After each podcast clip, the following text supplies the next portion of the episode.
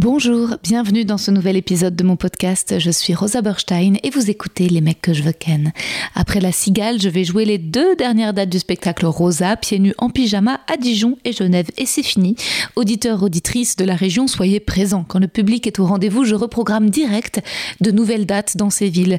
Donc là, j'attends particulièrement au tournant les auditeurs et auditrices de Suisse.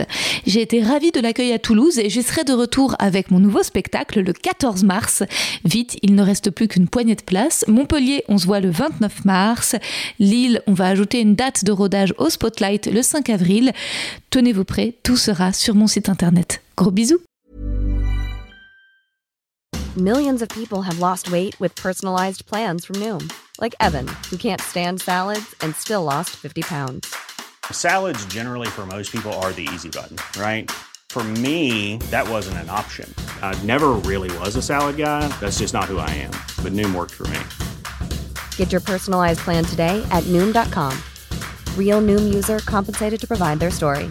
In four weeks, the typical Noom user can expect to lose one to two pounds per week. Individual results may vary.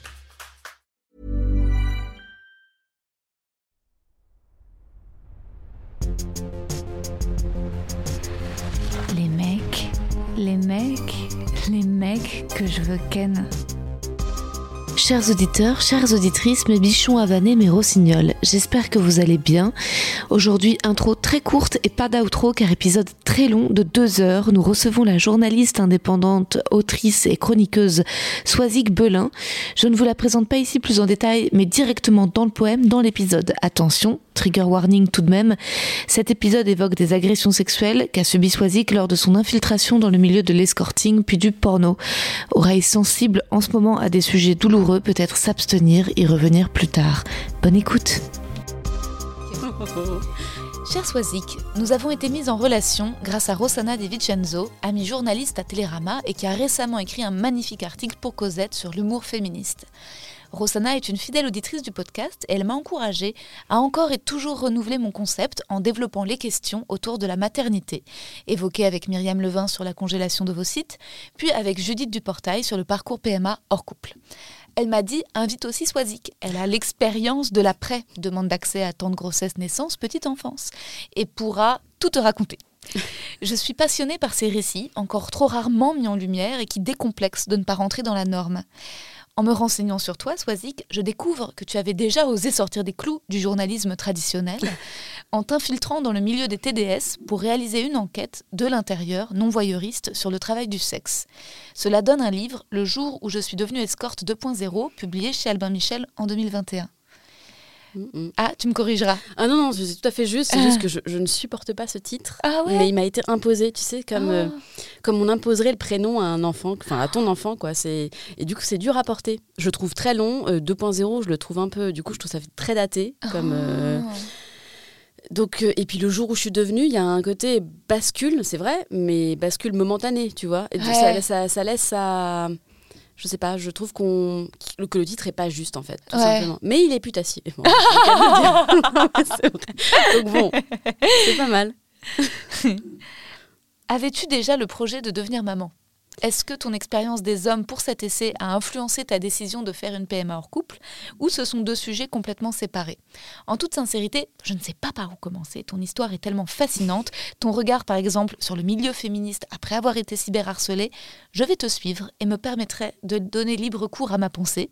Merci, merci à toi de venir partager la tienne. Oh, merci à toi surtout. Je suis trop contente. Mais alors attends, Albin Michel, donc finalement avec eux compliqué? Euh, non pas, enfin, oh, c'était. Hmm. J'ai eu une éditrice qui n'est plus chez Albin Michel, euh, avec qui ça a été compliqué un temps. Maintenant, euh, ça l'est plus. Mais Hmm. je pense que c'est a été dans un moment de, de départ en fait. Donc Ok. elle- je pense qu'elle a dû délaisser certains auteurs. Si elle m'entendait, elle me hurlerait dessus, mais, mais c'est c'est la vérité. Parce que et puis. Il y a des gens qui sont certains du bon titre, certains du, du voilà parce qu'ils ont un savoir que Oui. Sauf que quand c'est ton livre, enfin, tu l'as porté, c'est comme un bébé, quoi. Et tu te retrouves avec un titre qui te convient pas, et je trouve le titre très long. Alors, je- je- j'aime bien pour les romans, les titres un peu longs, ça a été la mode il y a quelques années, mais un essai, T'as écrit quoi? Une enquête. Alors le jour où je suis devenue escorte, 2.0. Et puis il y avait un bandeau aussi qui était très long, mais plus assez, assez vrai. Et du coup, il y avait marqué immersion. Et je dis, c'est pas vraiment immersion, c'est plus infiltration. Mm, mm. Parce qu'immersion, en fait, on participe à un truc. Infiltré, je ne dis pas que je suis journaliste. Euh, Il y avait pour moi des petites nuances comme ça. Et alors, le summum, c'était la photo du bandeau, Ouais. qui est un espèce de, c'est un selfie Ouais. de moi euh, qui, qui est très banal, pas très beau. Enfin, ça fait pas, en fait, ça fait pas très ni classe ni pro. Alors, Peut-être que c'était voulu, tu vois, mais j'aurais aimé avoir un ar- une argumentation autour de, bah, écoute, on préfère immersion parce qu'on ne veut pas effrayer les lecteurs, on préfère. euh, Non, je, je. Mais bon, c'est pas. Toi, tu l'aurais appelé comment ton livre? Moi, je voulais un titre assez euh, cash, euh, Ouais. tu vois. Je voulais un truc du style Catin. euh, Ok. Putain, ça existait déjà, justement. Ouais. Nelly Arcan. Et donc, quand je leur ai dit, mais Nelly Ar- Nelly Arcan a écrit Ah oui, mais bon. Les gens se cachaient dans le métro. Il n'a marché qu'au format poche parce que c'était écrit plus petit. Mais en grand, les gens dans le métro vont se cacher. euh, bah bon, parce que tu te caches pas quand tu lis un truc comme Ouais. ça. euh, Enfin, je veux dire, euh, ça fait très voyeur, curiosité mal placée, je trouve. Enfin. Non, mais je, je voilà. Je Oui, un c'était pas non plus la. La, la photo, en effet, euh, on dirait presque une photo que tu aurais mis sur ton profil d'escorte pour. euh, ouais. Elles étaient plus belles, hein. je trouve quand même. Et alors, j'en ai proposé une, parce que c'était quand même assez soft.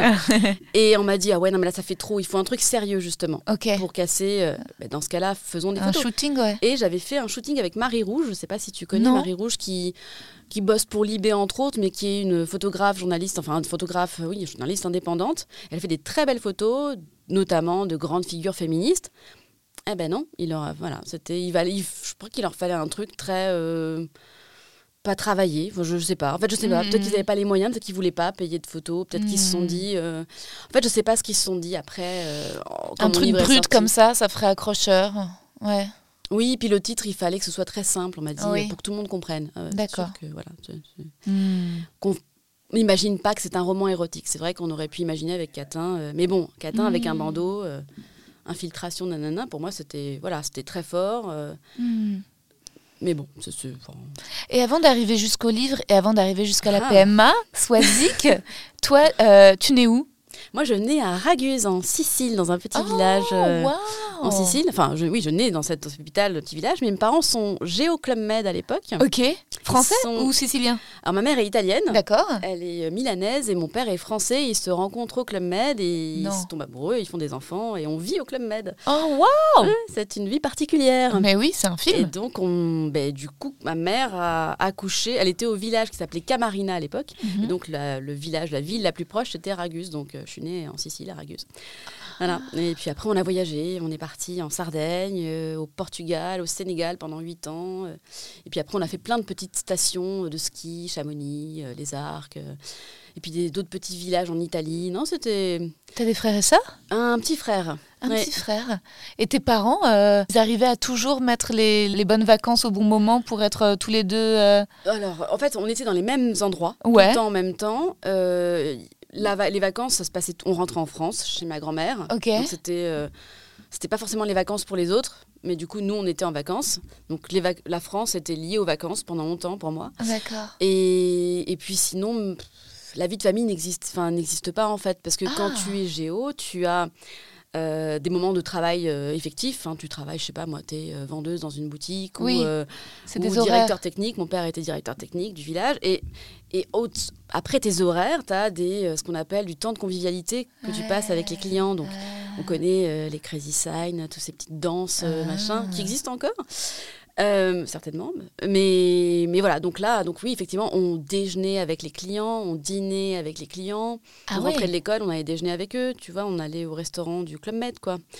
Donc euh, oui, on parlait C'est à la fois eux. la fête et à la fois, euh, c'est pas, c'est le travail tout, tout le temps. C'est le travail tout le temps. Et Ouais. mes parents sont. Du coup, ils font leur travail, donc ils discutent avec les gens. Vous avez passé une bonne journée, et puis les gens sont toujours très curieux. Ah, mais Oui. vos enfants sont là, mais, mais ça doit être formidable. ah oui, c'est formidable de répéter la même chose tous les soirs. Ah là là. De répéter en boucle et en boucle. C'est bien ici, ah, c'est oui, on aime beaucoup. Et vous allez à l'école pas loin? Oui, on va à l'école pas loin. Donc en fait, ça fait des conversations qui sont très pauvres, je trouve. Mm, mm, mm, mm. Euh, et donc, je pense que pendant longtemps, j'ai j'ai détesté ce, enfin, ce, système de vacances all inclusive, club med, tout ça. Ça a été, euh, T'as fait un rejet. j'ai fait un rejet. Maintenant, j'y vais de temps en temps avec, euh, mais du coup, ma fille. Maintenant, c'est Ouais. plus pratique. Ouais. Mais, euh, mais Et tes parents sont toujours géo et toujours ensemble? Euh, plus ensemble du tout. Non, parce que le Club Med, c'est une espèce de grand club échangiste. Eh ben oui, il paraît, ouais. Voilà, c'est non, non, ils se, se- enfin, ça, très mouvementé. Mm. Et ils se sont séparés. Mon père s'est remarié à plusieurs reprises. Il a eu d'autres enfants. Et, et puis, on- ils ont continué leur chemin euh, séparément au Club Med. Et ma mère, maintenant, a pris sa retraite. Et mon père aussi, je crois. On n'est plus trop en contact. Donc, j'ai des Mhm. infos comme ça très. euh, T'es plus trop en contact avec les deux ou avec ton mon père. Avec ma mère, si, si. si. Ouais. On est proches. Ouais, c'est bien pratique. oui, c'est vrai. Aussi. Aussi, aussi. J'aime bien le aussi Ah oui. parce que sinon, Oui. on va croire que je profite d'elle. Non. non. Non, mais c'est marrant. Donc déjà, tu grandis, alors absolument pas dans une famille euh, traditionnelle. Non, du tout. Ouais. Je grandis avec. euh, Alors après, il y a un confort quand même euh, Oui. de vie. Tu vois, c'est des endroits qui sont plutôt très beaux. Alors, on n'était pas dans des hôtels. euh, on était dans des.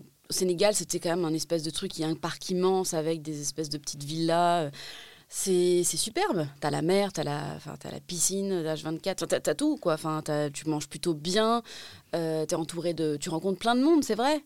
Il y a de la musique tout le temps. euh, il y a, tout je le temps la fête. ouais, c'est tout, c'est tout le temps, ouais, c'est tout le temps la fête finalement. C'est donc oui, tu, tu grandis comme ça en pensant que la vie est une, est une fête Mm. et qu'il y a tout le temps des gens, tout le temps du monde. euh. Donc après, quand tu quittes tout ça et que tu vas faire tes études, c'est vrai que tu te retrouves dans ta chambre étudiante et tu es seule en fait. Ouais, c'est plus froid. C'est Moi, j'avais l'habitude effectivement d'avoir du, du bruit tout le temps en fait. Ouais. Et donc, t'es scolarisé principalement où ça change tout le temps? Ça change tout le temps. Ok. Ça change tout le temps. Donc ça aussi, c'est déracinement assez permanent. Et donc, euh, au bout d'un moment, tu te... Je deviens pas asocial, mais oui, Mhm. tu mets une distance parce que tu sais que les gens, tu as... Eh oui, que dans tu peux pas t'attacher. voilà, oui, que si tu t'attaches, tu seras séparé de toute Et façon. puis, ouais. plus on grandit, plus les gens ont eu le temps de faire connaissance, donc ils se connaissent depuis l'enfance. euh, Oui. Il y a des- un attachement qui est de là. Fait de fait, toi, t'arrives, c'est la nouvelle. En fait, t'es tout le temps la nouvelle. Ouais. Et quand t'es plus la nouvelle, ben, t'es de nouveau la nouvelle ailleurs, tu vois. C'est... Ouais.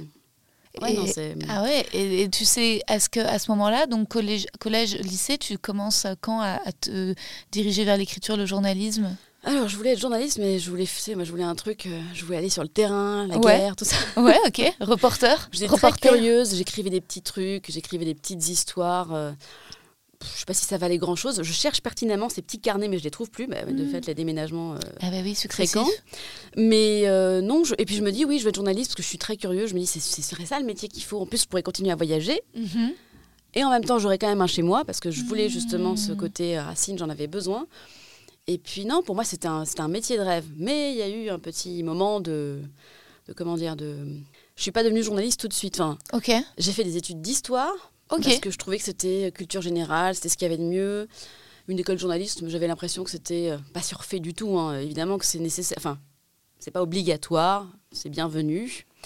Euh, mais ma mère m'a dit non, mais non. euh, je, sais pas, je pense qu'elle avait en tête que c'était payant. Alors qu'il y a des écoles payantes, mais voilà, donc c'était non, tu te débrouilleras, tu iras à la fac comme tout le monde. Elle a un côté très. euh, Elle a été élevée à la dure, donc Mm. elle est, elle est assez dure, vraie, bonne, mais, mais dure. Et, et donc, fac d'histoire à Aix-en-Provence, ville Ok. du coup que je découvre, c'était chouette. Et je découvre l'histoire aussi à la fac, qui est totalement différent de ce qu'on fait au collège et lycée. Et je trouve ça passionnant parce que du coup, il y a de la recherche, il y a de l'écriture, je découvre des trucs. Non, je trouve ça génial. Euh, J'apprends le grec avec Pline, l'ancien. Enfin, non, c'est- franchement, c'est- ouais, c'était C'est riche. c'était riche, ouais. J'aimais beaucoup ça. Donc je me suis assez enfermée dans les livres et je faisais des stages à la Provence et à la Marseillaise surtout, Eh oui, dans ok. le tapis local d'Aix-en-Provence à la. Marseillaise. Donc on faisait des papiers, euh, tout et n'importe quoi, euh, de la politique, euh, des chroniques de livres. Et là je me suis dit, mais c'est super, il y a une ambiance géniale. À l'époque, les gens fumaient encore dans les bureaux. Il y avait une Mm. espèce de ouais. fumée comme ça et puis on, on développait encore les photos. Pourtant, Ouais. je suis pas née dans les années. tu vois, il y avait un truc, c'était une toute il y avait un côté familial. Je les voyais comme ça, taper du papier. Non, je trouvais ça. Il y avait un, ouais, un côté romantique. euh, je crois que j'aime ce côté. Ouais, je. ce- ce- T'as t'as un moment, c'est quand même un métier où tu côtoies plein de monde, et puis après tu te retrouves derrière ton écran, t'as ce moment de solitude. Je trouve que c'est un bon équilibre en fait. Ouais. Et t'es en perpétuel. euh, T'apprends tout le temps, quoi. C'est- T'as jamais fini d'apprendre, t'en apprends tous les jours, tu rencontres toujours plein de monde. Donc je trouvais ça chouette. Et puis l'histoire me plaisait, mais je voulais clairement pas être prof. Parce Ouais. que je suis pas, pas trop pédagogue, c'est pas mon truc. Et donc j'ai fait un mémoire et je me suis arrêtée. J'ai repris une fac de droit après parce que j'adorais les études aussi. Puis je savais pas comment m'en sortir. Je me suis dit c'est bien, on va faire un peu de droit aussi, ce sera plus concret que l'histoire. Et il y avait un stage. Et j'ai fait le stage chez Albin Michel. D'accord, et ok. au service de presse. Et puis je me suis dit, bah, c'est sympa ça comme boulot aussi. On lit plein de livres, euh, on est payé pour ça, et après on rencontre des gens intéressants, et puis on fait la promo de ces gens, on est un peu babysitter aussi. Je savais pas que bon, le faire 1, 2, 3 ans c'est chouette, le faire 5, 6 ans ça devient... C'est long, enfin, c'est long. J'écrivais plus en fait à part des communiqués de presse. Et parfois je m'en voulais de me je me disais mais je connais pas un tel, mais je devrais connaître un tel. Pourquoi je connais pas un tel? C'est que je suis trop timide, c'est que Ouais. peut-être que j'ai pas le caractère pour ça Ouais. et peut-être que je suis pas assez je puis non enfin et puis après il y a aussi la question de des grosses boîtes de prod qui ont leurs attachés de presse que après du coup j'ai bifurqué du côté du spectacle Ok. et donc j'avais des humoristes aussi euh, D'accord. avec qui je bossais Alex Vizorek entre Ah. autres Guillaume Meurice un petit temps Guillaume Meurice euh, David Azencott À qui j'ai présenté quelqu'un qui, qui a bossé sur la prod avec lui Ok. et mais ils avaient en tête quelqu'un en ORP. Donc en fait, euh, ben, merci de nous avoir présenté David, c'est sympa. Ben maintenant, ciao, bye quoi. Et donc euh, ça Oh. une fois, ça deux fois, ça trois fois. Et au bout d'un moment, en fait, tu il n'y a plus que le côté ingrat du boulot qui reste. Et là, je me suis dit, ça, ça, ça suffit. En fait, en plus, Ouais. c'est pas ce que je voulais faire à la base. Donc en fait, on va reprendre les bases. On va, Ouais. on va faire une petite reconversion. Ok, d'accord. Et donc, je me suis. Alors, j'ai continué à faire des RP Ouais. pas un peu en sous-marin, mais pour euh, des livres euh, de maisons d'édition un peu inconnus au bataillon. Mais je savais quelle cible je devais, quel journaliste je devais cibler pour, euh, pour ces livres. Et j'ai lancé en Seine-Simone. C'était des événements où, alors, je, je mettais en scène, enfin, je mettais pas en scène, je suis pas une metteuse en scène, mais du coup, oui, si, je les mettais un petit peu en scène. Des personnes qui n'étaient pas forcément destinées à la scène, donc pas des comédiens, mais ça pouvait être des historiens, des chercheurs, des auteurs, ou autrices et chercheuses, etc. On peut tout mettre au féminin. je les mettais sur scène, alors des femmes de préférence, puisque du coup en scène Simone, euh, qui travaillaient autour euh, de l'égalité homme-femme, ce que ce soit euh, un livre, un film, que sais-je, ou de la recherche, et de venir le faire de manière divertissante pour que les gens apprennent en se divers. Enfin, je trouvais que je trouve que la scène, a cette espèce de, enfin, je, je suis pour euh, l'apprentissage en s'amusant. C'est ce qu'on Mhm. fait avec les petits, et après à un moment on s'arrête, et Mm. ça peut devenir chiant l'apprentissage, alors qu'en fait, en s'amusant, je trouve qu'on retient beaucoup mieux les choses. Et donc je me suis dit, bon, on va faire ça, on va faire un divertissement, mais intelligent. Et puis voilà, ça a tenu, je crois, un an et demi. Après, il y a eu Covid. Enfin, après, ça a été compliqué financièrement parce que je finançais tout euh, perso. En scène, Simone. En Seine-Simone, c'était au Sentier des Halles. D'accord. Et il y a eu Danielle Merian, qui est une avocate qui milite contre l'excision. Ok. Euh, Il y a eu Virginie Giraud, qui est une historienne qui Oui. étudie du coup les femmes, euh, Mhm. la sexualité. Il y a eu. euh, donc, elle a fait sa première scène comme ça. Après, du coup, elle en a fait un spectacle. Enfin, elle a repris en faisant un spectacle. Il y a eu. Ah, si, le premier, c'était Sex Power Month. Oui. En fait, je partais du coup de livres de, Oui, de. Camille Emmanuel. Et donc, c'était Lisa. Bloom. Voilà. Ouais. Qui, qui l'avait mis en scène et qui en avait fait un show. Donc, non, il y avait. euh, il y a eu Navi aussi, qui a parlé Ouais. de grossophobie. Ok, super. Donc, je, je me suis bien amusée à faire ça. Ah ouais, donc là, t'es es vraiment du côté artistique. Je me suis mis du côté artistique, mais parfois, tu vois, j'avais invité Robin D'Angelo, qui avait écrit Oui. un livre sur le porno. Et donc là, lui, il me dit, moi, je me sens pas trop de me lancer dans un seul en scène. Enfin, un one-man show. Enfin, tu vois, je, je me sens pas. Est-ce que tu peux pas me causer des questions? Je lui dis, bah écoute, on va le faire, mais avec un peu de son, de la lumière. Je te poserai des questions très larges, comme ça, tu pourras euh, parler raconter un peu ton histoire sans être bloqué. Et puis euh, du coup euh, je ferai une voix off au début en lisant quelques passages de son livre et on mettra quelques images. Et ça avait été chouette. Et du coup j'avais lu son livre et j'avais trouvé que l'immersion était géniale Est-ce que tu peux voilà. resituer pour les auditeurs et auditrices Oui, qui n'ont pas sûr. lu son livre? Alors Robin D'Angelo a écrit un livre qui s'appelle Judy, Lola, Sophia et moi c'est peut-être ça le titre. J'ai un doute Euh, Lola, Sophia et moi Je, je, je- Voilà. je checkerai. tu checkeras. Ouais. Euh, aux éditions de la Goutte d'Or, qui est une maison d'édition que j'adore, petite maison d'édition, ils font beaucoup du, de, du journalisme littéraire, en fait, d'investigation. Souvent, c'est de l'infiltration ou de l'immersion. Euh, maintenant, ils font aussi des romans, mais où, du coup, tu es journaliste, tu pars dans une enquête, tu racontes ce que tu ressens, ce que tu vois, et en même temps, du coup, tu, ça permet au lecteur de se laisser embarquer. Euh, avec toi dans une enquête et je trouve ça tellement euh, voilà moi je trouve ça assez fort Ah bah ce qu'on oui. appelle aussi le journalisme gonzo, qui est très décrié, qu'on considère être un journalisme un peu facile ou un peu trash ou un peu trop euh, à sensation. Tu sais, on m'a, on m'a, on m'a qualifié de journalisme, journaliste de performance. Je ne connaissais pas. Hmm. C'est bien, du coup, j'ai initié un truc. Mais du coup, voilà. Est-ce que c'est lui- pas franco-français ce mépris euh, Oh, Peut-être parce qu'on aime bien les belles lettres et que là, Ouais, du coup, on ouais. peut écrire un peu de trash. Parfois, on s'adapte en fait un peu à. Puis c'est du jeu, c'est vraiment c'est Oui. l'écriture à la première personne. C'est ça. Parce oui. que les anglo-saxons, quand même, depuis longtemps, même dans des papiers, même dans des journaux, t'as l'impression que les, les, Oui. les journalistes expriment plus leurs émotions. euh, Mais en France, on est un peu hypocrite là-dessus. ouais. Parce que on Parce va, on va te taxer d'égoïste, d'égo, tu vois, des- trip. Voilà. Alors que bon ben. Alors oui, que tout le monde aime lire ça. Tout le monde adore faire des tribunes, des éditos en fait. Mais tout le monde se bat pour avoir euh, sa tribune dans tel média. Mais par Mhm. contre, quand tu as un journaliste qui en fait un livre, Mhm. ça devient problématique. Et on pose toutes les questions de la déontologie, euh, qui était là pour vérifier les faits, euh, qu'est-ce qu'il raconte, qu'est-ce qui est vrai, qu'est-ce qui est faux. euh, et il est parti comme ça sans demander l'autorisation à qui que ce soit. Donc cet auteur, lui, il voilà. s'infiltre dans le milieu du porno amateur. Voilà. Et en fait, ce qui m'avait. Je trouvais ça assez. C'est qu'en fait, on se posait pas la question de savoir à un moment, à la fin, il... enfin à la fin, je spoil personne, mais du coup, il participe à un boucaquet, euh, mais il s'en va. Enfin, en tout cas, il dit qu'il s'en va, mais est-ce qu'il part vraiment? Et je me dis, c'est chouette. En fait, finalement, on s'en fiche de savoir s'il part ou s'il part pas. On se pose, c'est pas ça qu'on se pose comme question, c'est de se dire, le mec est allé jusque là pour nous raconter des choses. Et c'est intéressant. Alors, il y en a certains qui diront, bah oui, mais c'est fait plaisir en route. Bah, peut-être qu'il s'est fait plaisir en route. Et alors, en fait? Tant Ouais. mieux. J'espère qu'on se fait plaisir dans le travail qu'on fait, au moins Bah ouais. euh, 10% du temps. Euh, donc, non, je trouvais ça, ouais, j'avais trouvé ça été chouette. fasciné. Ouais, Un boucaquet, c'est comme un gangbang, c'est en fait c'est du sexe à plusieurs ou il y a un Euh, autre aspect? Non, en fait, c'est juste. Alors, peut-être que je me trompe de terme, euh, mais c'est quand euh, des hommes entourent une femme, souvent, et ils vont juste lui éjaculer dessus. Ok, ok, ok. euh, le but, c'est qu'elle soit recouverte de Sperme, de ok, sperme, de ok. marteau. Voilà, c'est excitant ou pas, hein, pourquoi pas. Je, et je crois qu'il faut qu'elle en avale aussi un petit peu, Ok. hein, si possible. Tu vois, il y a un côté très, oui, c'est le côté un peu euh, très souillure de la femme. C'est comme Ok. ça qu'on, j'imagine, c'est ça le fantasme du truc derrière, c'est l'homme vient souiller la femme, parce que évidemment, la femme est souillée et l'homme souille. Ça, c'est les gros Hmm. codes euh, qui m'horripilent euh, Oui, particulièrement. alors que on peut accepter que Bien sûr. des femmes aient le fantasme. Bien sûr. De- Ouais, de- euh, elles sont pas forcément passives. tu vois, Ouais. ça peut- Enfin, si, là, elle, est pas- elle peut être passive, mais elle Mm. peut décider d'être passive. Ça peut être son fantasme. Bah, c'est ça. En fait le porno euh, soulève les mêmes questions euh, morales et éthiques que celles du travail du sexe, donc qui toi t'a fasciné par la suite. Et donc là, l'idée naît euh, en découvrant ce- cet ouvrage. Tu te dis euh, Je me dis, je vais pouvoir en faire un livre. Et alors, pour être très sincère avec toi, je te dis tout. oh waouh.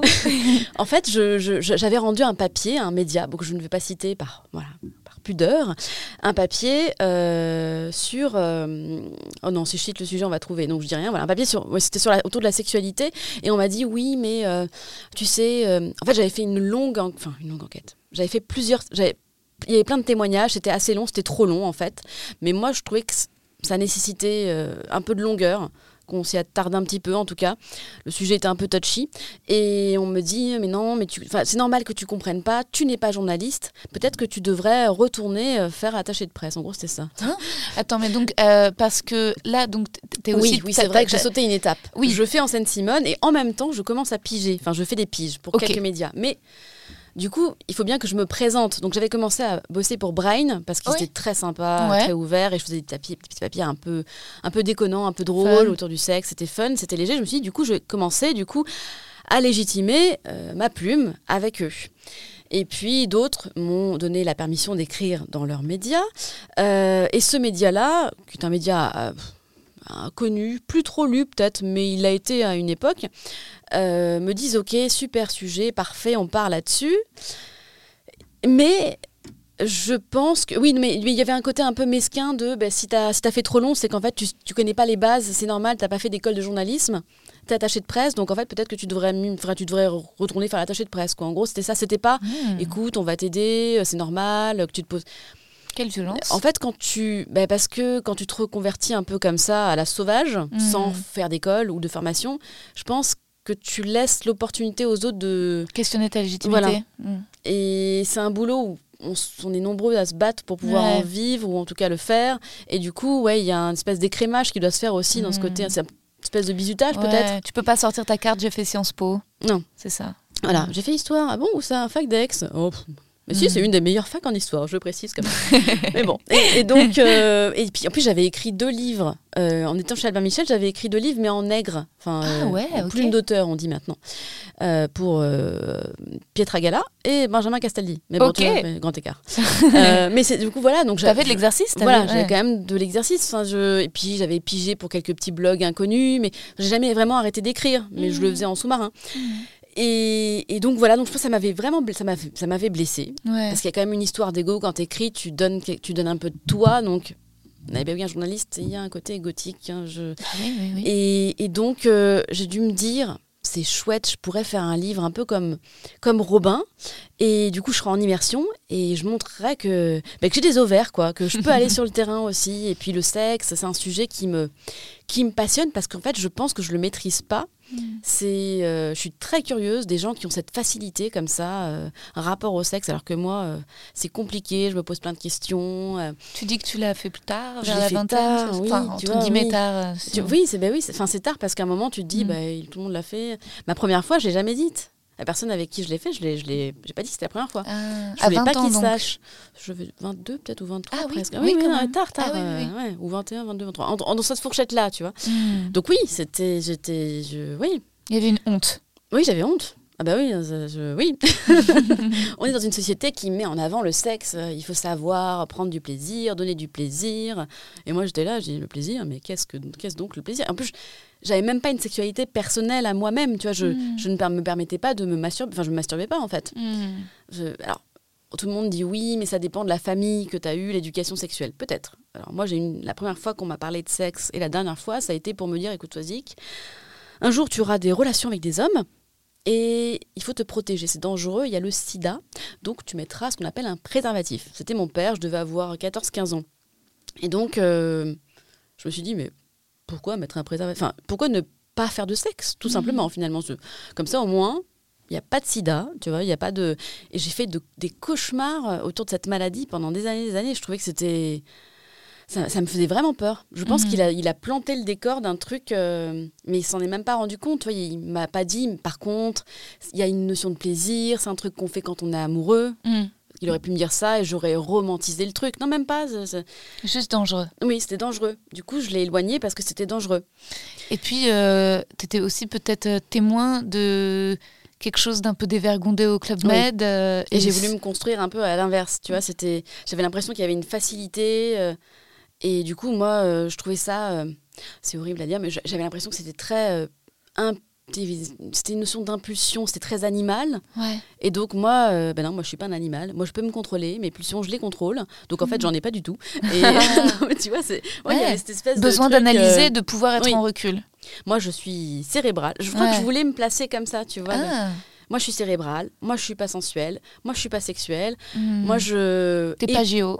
et pourtant, euh, ma mère me dit, est-ce qu'on dit ça à sa fille Je sais pas, mais elle me dit, tu sais, tu te rendais pas compte, mais tu avais un petit côté très allumeuse, hein, euh, qui était gênant parfois.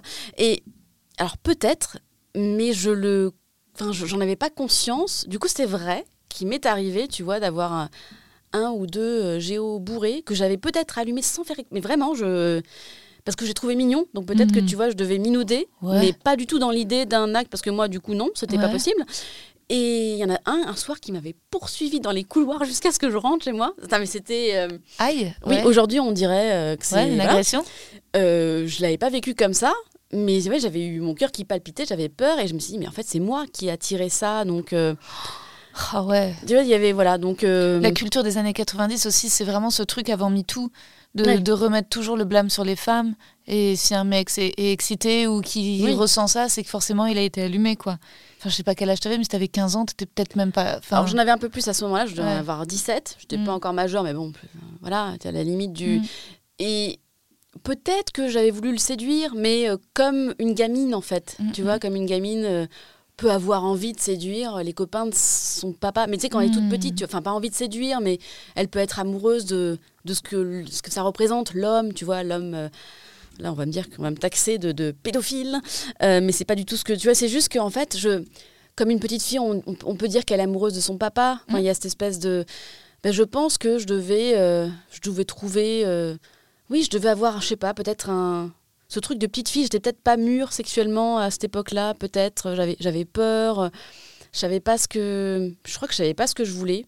Hmm. J'avais peur de la sexualité et puis le temps passe et après tu n'as plus peur de la sexualité mais tu as peur de pas être euh, à niveau quoi. Ouais. Donc tu retardes et plus tu retardes machin donc au bout d'un moment un jour tu le fais sans rien dire et puis du coup la première fois vraiment désacralisé au possible quoi. Ouais.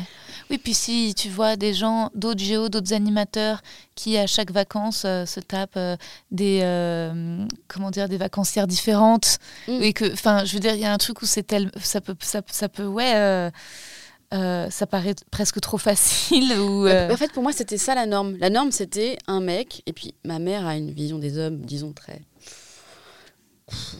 elle les aime plus trop, voilà, on va dire ça comme ça. Et donc, elle m'a toujours appris à me méfier d'eux, tu vois. Donc, c'était un mec, tout ce qu'il veut, c'est baiser. Donc, en fait, euh, méfie-toi.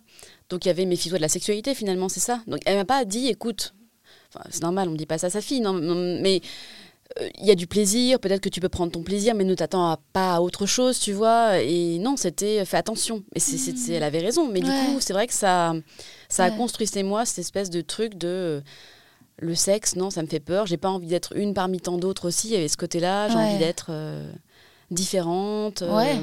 pas le temps d'un été, Oui. pas le temps d'une saison, pas le temps ouais, de ouais ouais. Mais donc ta mère un peu donc cœur blessé ouais. Ah oui, très blessée, ma mère, elle a été. euh, mais bon, elle a vécu quand même. Elle a eu des hommes qui sont très mal comportés. Euh, c'est, oui, à plusieurs reprises, euh, des tromperies assez. euh, en plus, assez grotesques, en fait. Euh, on peut tromper. Enfin, on peut tromper, oui, ça arrive. On peut aussi être délicat et faire en sorte de le cacher, Bien sûr. être discret. Euh, mais quand on trompe en en ayant strictement rien à faire, euh, limite en ayant un petit drapeau qui dit regarde comme t'es cocu, je trouve qu'il y a, il y a une limite. Et du coup, je comprends qu'aujourd'hui, elle est plus du tout euh, Ah ouais. confiance euh, en sûr. la jante masculine. Donc, non, non, ma mère est très blessée. Donc, je pense que ça partait d'un bon sentiment. C'était je ne veux pas que ma fille le soit aussi. Bien sûr. Donc toi, à 23 ans, premier rapport. Et donc résultat, à, à- à l'aube de, de- de ce reportage euh, sur les TDS, ta curiosité pour la sexualité, au lieu, elle est, elle est teintée d'une vraie interrogation autour du plaisir. C'est ça aussi Oui, c'est le plaisir. C'est est-ce qu'effectivement on peut, on peut prendre du plaisir en étant rémunéré pour ça? Euh, Qui sont ces femmes en fait qui font ça euh, par plaisir ou en tout cas sans euh, déplaisir, enfin sans qu'il y ait de torture euh, physique, sans, que ce soit gênant, blessant, humiliant? Et pourquoi enfin, Oui, qui elles sont Est-ce que c'est des extraterrestres en fait Est-ce qu'elles existent vraiment Tu vois, je, je me suis posé des questions. Alors j'ai commencé par les interviewer, enfin en Mhm. interviewer quelques-unes pour Vice notamment. Mm. Et hum, c'était celles qui acceptaient de me répondre. Souvent, c'était des personnes assez militantes. Mm, mm, mm. Donc, euh, oui, elles avaient un discours très franc, très cash, mais il y avait aussi ce, cette espèce de. En arrière-plan, il y avait de toute façon, tu peux pas comprendre. Tu- Ouais, On va répondre, on va te dire ce qu'on a déjà dit 40 fois, mais euh, t'es pas concerné. t'es pas concerné. C'est à nous de parler. On en a marre que les journalistes parlent à notre place, ce que je peux entendre aussi. Euh, et du coup, je me suis confrontée à ça, ou alors euh, des fins de non-recevoir du type notre temps c'est de l'argent. euh, Ouais, paye-moi. Voilà. Oui, ben oui, mais moi aussi, en fait. Ouais. Je t'interview, moi c'est de l'argent parce que je rends un papier. Ouais. Alors c'est pas pareil, on ne visualise pas de la même manière, Ouais. mais quand même, si, si. Et du coup, ouais, non, je, je- je me suis dit, mais est-ce que je ferais pas une immersion? Alors j'en avais déjà fait sur d'autres sujets, un truc avec des chamans. Ouais, ok. T'étais allé, euh, t'avais fait. Alors un je suis pas allée très loin, je suis allée à. C'était. euh, ayahuasca. euh, non, même pas. Avec les tambours. Donc, tu vois, une transe petite nature, transe tambour, avec euh, deux arnaqueurs, Oh. euh, parce qu'il n'y avait eu aucune transe. euh, si, un peu de tambour, mais ils ne savaient même pas jouer, c'était faux. Oh. Et j'y suis allée avec un pote un dimanche après-midi, en proche banlieue. Et donc, on devait euh, être, aller à la recherche de notre animal totem. Mm. Et à la fin, j'ai dû euh, expliquer que bon, mon animal, c'était soit euh, l'abeille, soit le poisson. En fait, ouais, donc j'ai laissé parler mon imagination parce qu'il n'y avait rien qui venait, en fait. Moi, je Mhm. m'attendais vraiment à ce qu'il se passe un truc. Rien du tout. Donc, je pense qu'on s'est fait avoir. Bon, c'était 10 euros, c'était pas une grosse arnaque. Ouais. Mais voilà, donc j'avais fait ça. Et puis, j'avais fait quoi d'autre comme immersion? Si, j'ai fait, ah bah si, j'ai commencé mon triptyque, mon triptyque, oh, mon triptyque autour du travail du sexe en faisant, en étant hôtesse téléphone rose. Ah. Et c'était formidable. C'était très, non, c'était très drôle. Mais justement, c'est Robin Angelo qui me dit écoute, avant d'écrire un livre, travaille avec des articles, creuse le sujet. Et un jour, il m'envoie une annonce. Il me dit bah, tiens, il cherche des hôtesses euh, pour une hotline. Vas-y, lance-toi. Je je me dis, bah, pourquoi pas, tiens, je vais proposer à Vice un truc en immersion là-dedans. Et je l'ai fait. C'était très étonnant. Euh, d'avoir des gens au téléphone comme ça qui s'enchaînent pendant une heure, parce que tu as une heure de test. Ok. Et donc c'était un samedi matin à 8h, j'avais choisi 8h, je sais pas pourquoi. Et donc à 8h le téléphone sonne et du coup j'étais voilà, déjà avec quelqu'un en ligne. euh, je me dis mais à 8h samedi matin, mais qui euh, va Qui appelle Voilà, c'est Pour pas possible. de l'amour? Euh, alors c'était pas vraiment amoureux, C'était vraiment de la branlette euh, Ouais. assez crue. Alors il y en avait qui ouais. voulaient juste, euh, je les entendais comme ça.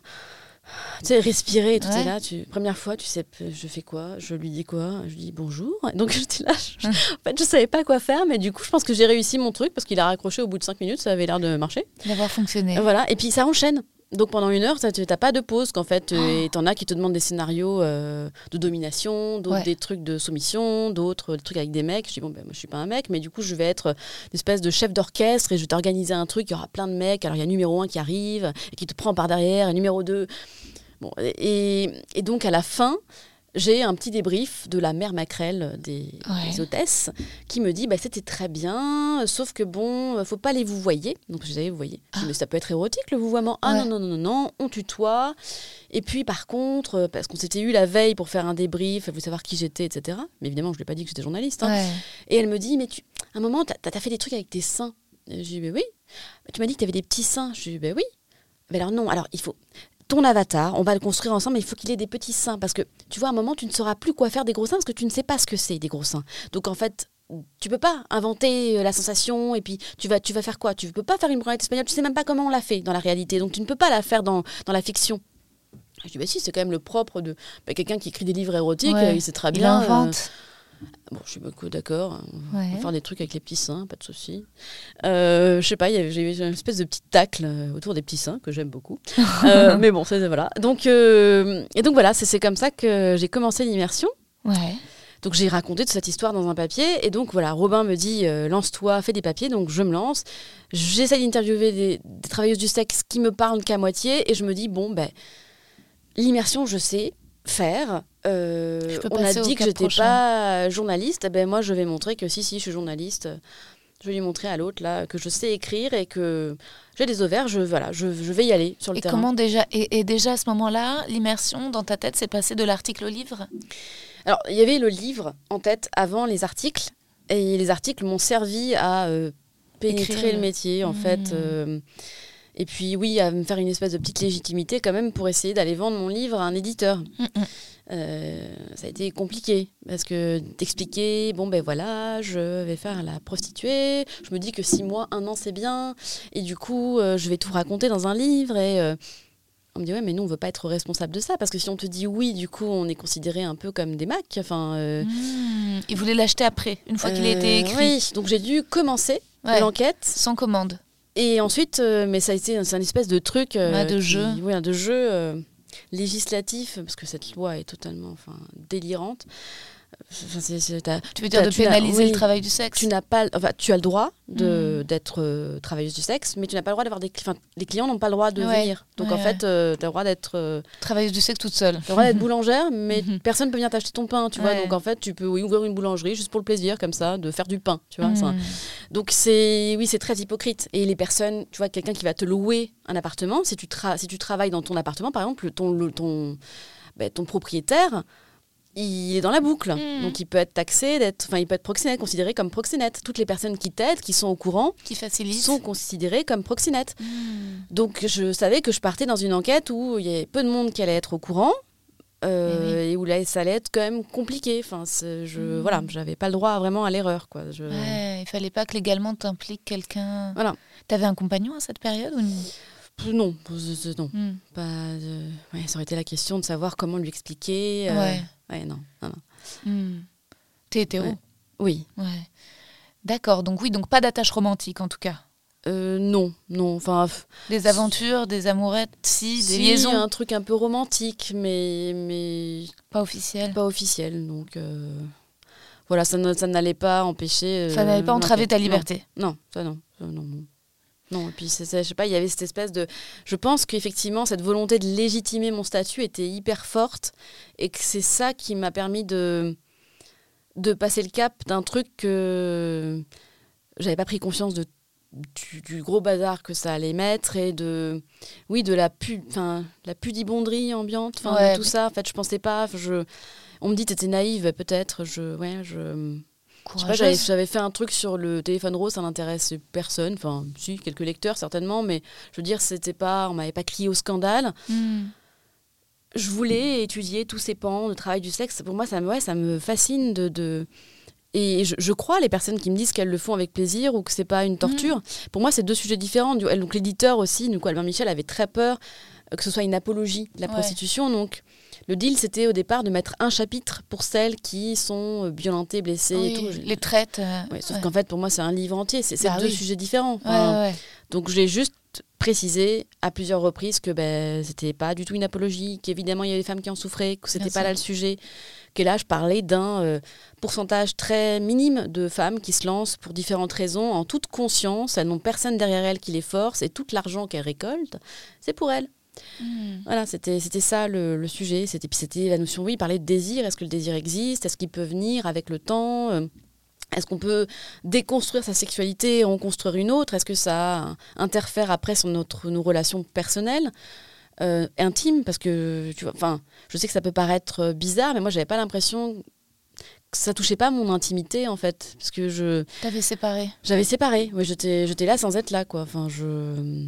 J'étais là, fi... oui, oui, dissociée, ouais, chose que j'avais. Je, apparemment, je maîtrise assez bien. Hmm. Et tu as rencontré justement d'autres. C'était à Paris que tu C'était à Paris, oui. oui. Il y a un film qui s'est fait avec Anna Girardot. Euh, oui, qui reprend du coup La Maison, qui est euh, ben, un roman, enfin un roman, si, un roman euh, autobiographe, enfin avec des faits réels, basé sur des faits réels très très réels, d'Emma Baker, qui raconte donc son immersion, elle, enfin son infiltration, pareil finalement, parce qu'elle est romancière et elle s'intéresse à ces sujets et elle va chercher de la matière en se prostituant pendant deux ans dans des bordels berlinois. C'est ça. Ouais, c'était aussi, enfin, c'est, trouvé ça passionnant. Et du coup, quand je, quand j'ai commencé mon enquête, elle, son livre sortait. Et je me suis dit, ah, quelqu'un d'autre a eu l'idée. Mm. je ne suis pas la seule. Mais au contraire, c'était inspirant pour toi. C'était pas. Non, parce qu'en fait, c'est deux choses différentes. Alors déjà, elle parle d'autre chose, un truc qui, qui, qui, justement, on a cette image hyper romanesque euh, des bordels, alors mm. qu'on n'a pas du tout une image romanesque euh, d'internet euh, de, la prostitution, d'escorting.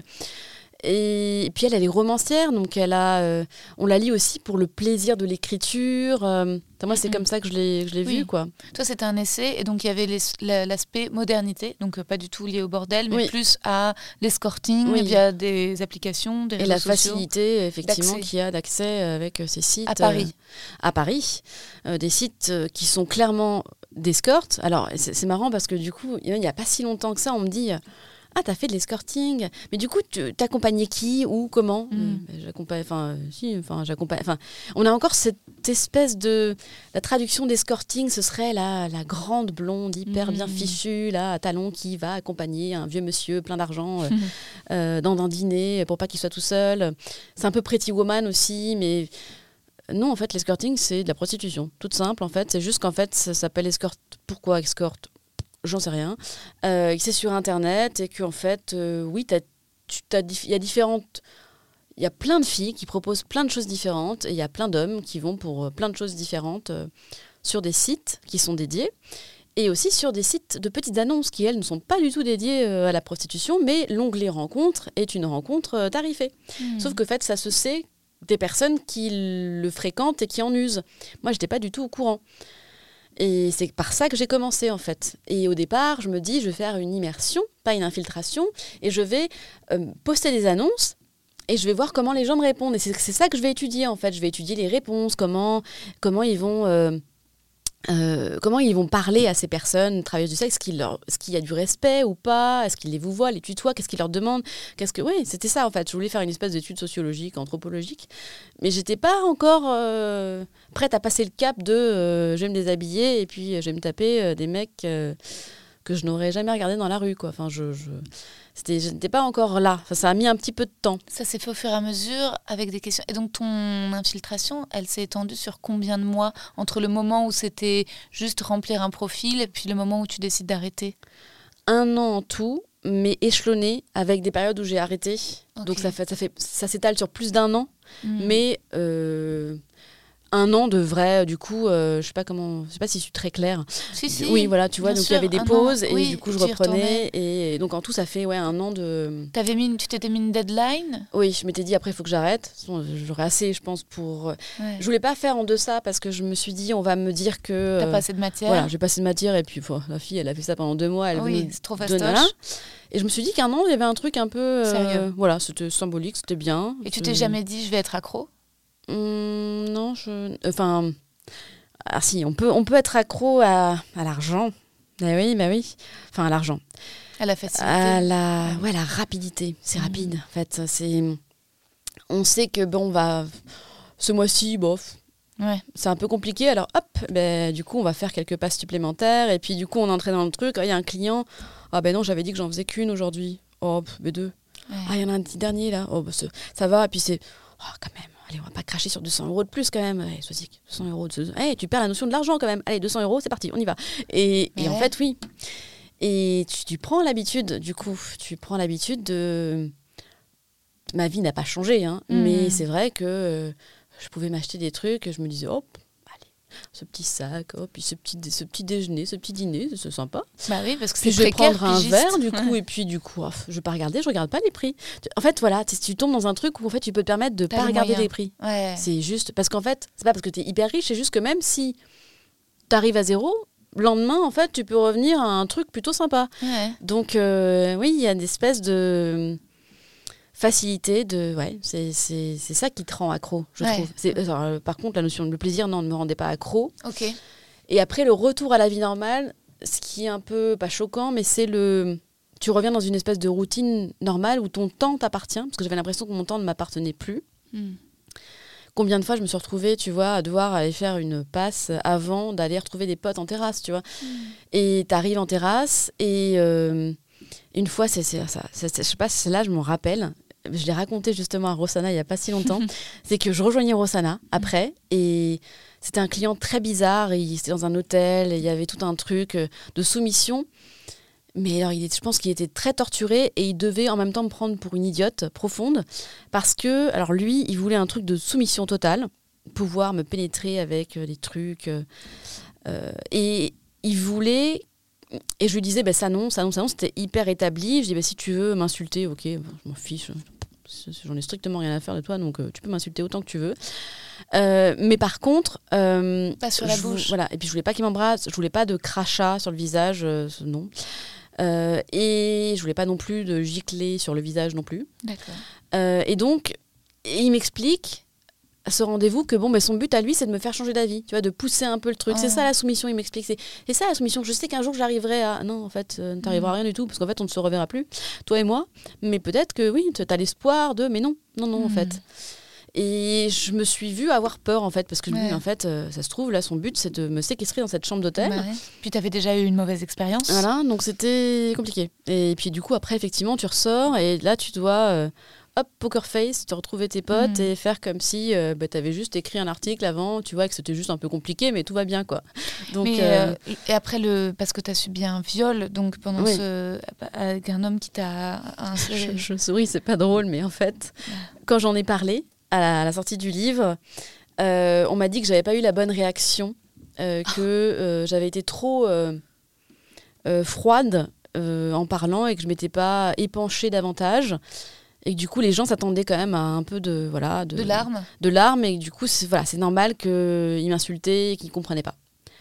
De la part d'amis, tu sais, ce genre de réflexion m'a vraiment fait plaisir. Je Pour Ouais. remettre dans le contexte, euh, donc dans ton livre euh, et Mhm. ensuite en interview, donc, donc euh, parmi tes clients, donc il y en avait avec lesquels c'était plus ou moins touchant, sympathique, ou en tout cas ça t'apprenait des choses.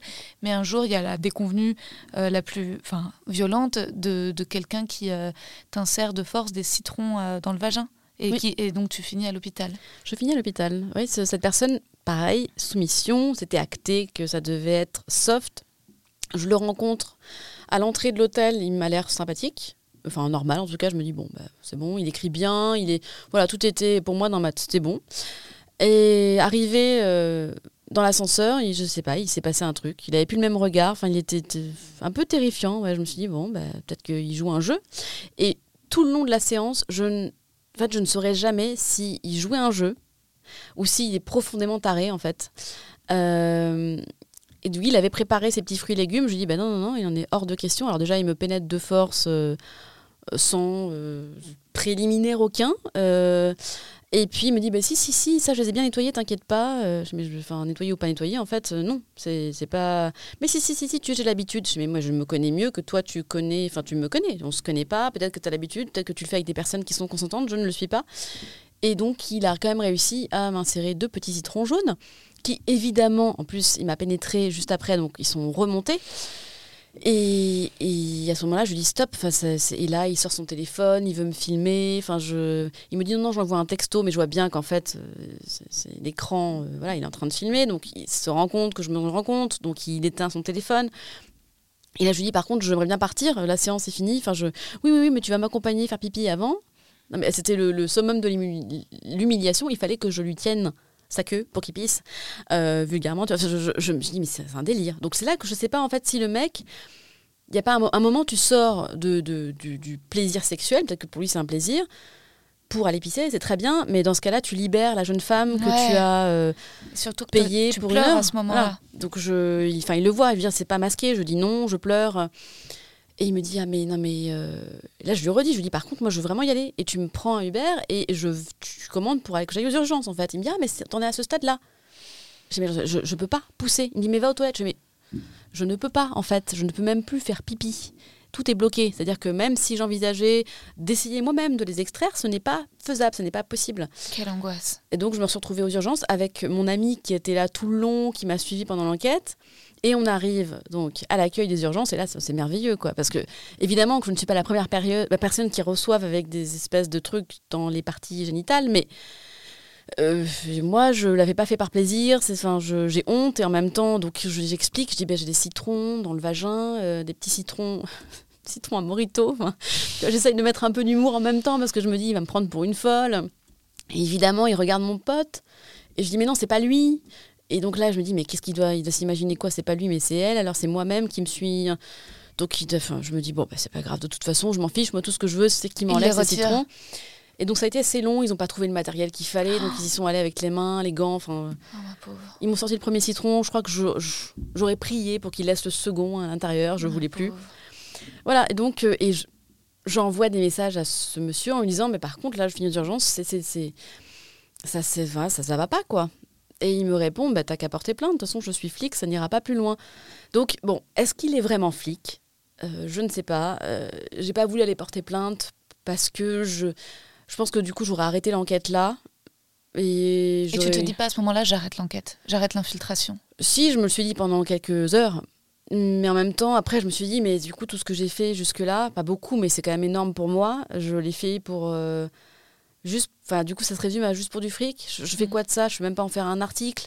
Euh, c'est vrai que c'est bête de penser à ça alors qu'on vient de se faire violer, hein, mais je me dis, oui, non, mais je, je vais passer pour, euh, pour une guignole, en fait. Je. je- Et puis je vais pas aller porter plainte parce que si je porte plainte, je sors du truc. Je vais devoir. C'est Swazik qui va porter plainte, c'est pas euh, Cléo. Enfin non, je, je deviens folle en fait. Mm. Donc non, non, je, je me dis, bah, bah, je, je vais continuer, je vais juste faire très attention. euh, je vais faire ça chez moi, ce sera peut-être plus simple. Mm. Ouais, bon, c'est- donc oui, j'ai commencé à faire euh, des rendez-vous chez moi. Ce qui, je me disais, ce sera, c'est ouais, c'est peut-être mieux. Ça euh, sera pas dans une chambre d'hôtel. voilà, c'est dans mon intimité à moi, c'est chez moi. Peut-être qu'ils oseront pas aussi. Bon, c'était peut-être bête ou naïf comme. euh, Et le fait est que ça s'est jamais reproduit. Non, après, il y a eu des mecs bizarres, des mecs qui viennent juste se, se- se dé- déverser leur, excuse-moi, hein, de la vulgarité, mais leur foutre en toi, sans te demander, ni, enfin, sans bonjour, ni rien du tout, quoi, en fait. T'es un espèce de truc euh, à moitié mort, à moitié vivant.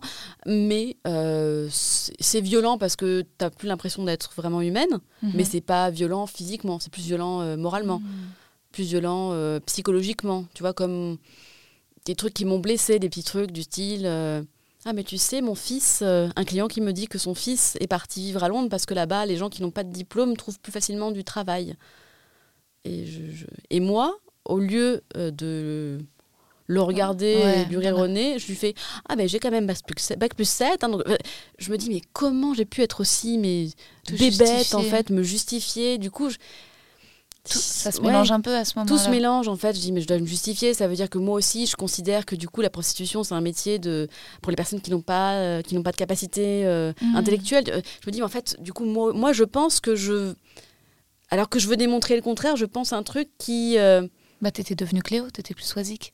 oui, mais c'est- compliqué quoi. Enfin tu, tu- ouais tu deviens Ouais, j'étais moi, il y avait une espèce d'autre personne qui vivait avec moi pendant tout ce temps-là. Et puis le fait de ne pas pouvoir en parler à ses potes aussi. euh, me Double vie. Ouais, une double vie, une amie un jour qui commence à m'expliquer euh, euh, quels sont ses fantasmes en me disant à moi, euh, j'adore la soumission, et puis elle me regarde gênée. Je sais pas, elle me dit, j'espère que je n'ai pas choqué, Soisic. Je me dis, mais en fait, elle me prend vraiment pour quelqu'un de. de... Ah, de... Je dis, mais le jour où elle- mon livre sort, mais elle va s'étouffer en fait. Et effectivement, elle me parle plus. Euh, Ils, bon, se, ils se sont sentis trahis. ils se sont sentis trahis, oui. Alors que j'allais pas. euh, si- j'en avais parlé, j'aurais pas j'aurais pas pu continuer. Ils auraient été évidemment, ce qui est normal, très euh, Décourageant. décourageants. Et puis ils auraient pris de. Je sais pas. Ils, ils m'auraient peut-être pas, peut-être téléphoné tous les jours ou envoyé des messages pour savoir comment ça allait. Ouais, trop inquiet. trop inquiet et je. Oui, non, j'aurais pas pu continuer. C'était pas possible dans ces T'avais conditions. besoin d'avoir juste un complice, une Voilà. personne. qui sachent quelle était la raison, euh, qui me connaissent bien, à qui je puisse tout raconter de manière libre, décomplexée. euh, euh, oui, c'était enfin, c'était la, oui, la seule personne. Enfin, et l'éditeur, évidemment, qui attendait du coup euh, Eh le livre, quoi. Mais qui me posait pas trop de questions sur la difficulté ou pas de la chose. Quoi. Enfin, je- Et tu fais pas appel à une psy aussi? Non, peut-être, j'aurais dû. Mais bon, c'est compliqué quand même d'arriver dans un cabinet de Mhm. psy et puis dire bon bah voilà je suis journaliste mais alors j'aime l'immersion et alors là je suis dans un truc euh, bah, du coup je suis travailleuse du sexe euh, et donc j'aimerais j'ai besoin d'une soupape et j'ai besoin de venir vous parler je crois qu'elle m'aurait dit écoutez moi je peux pas enfin Hmm. du coup ça aurait été euh, cautionné Hmm, je hmm, sais pas si elle aurait voulu euh, cautionner euh, il faut- ouais. fallait trouver quelqu'un de confiance c'est compliqué Et il y a un client auquel euh, tu t'attaches, pour lequel naissent des sentiments? Ouf, non, Non. sentiment, non, jamais. Non, pa- parce que euh, c'est pas du tout. le- ouais, je suis pas du tout là-dedans. Ouais, c'est froid. Ouais, c'est froid. euh, j'ai pas de plaisir particulier. euh, je j'ai pas envie de prendre de plaisir, donc en fait j'en ai même pas. Et je non, je suis dans la performance. Hmm. Voilà, je performe, je leur donne ce qu'ils veulent, j'essaye d'être euh, à leur service. Pour moi, c'est ça, en fait, euh, travailleuse du sexe. Tu es au service de l'autre. Bah, si tu prends ton plaisir parce que tu as les capacités pour, bah écoute, tant mieux.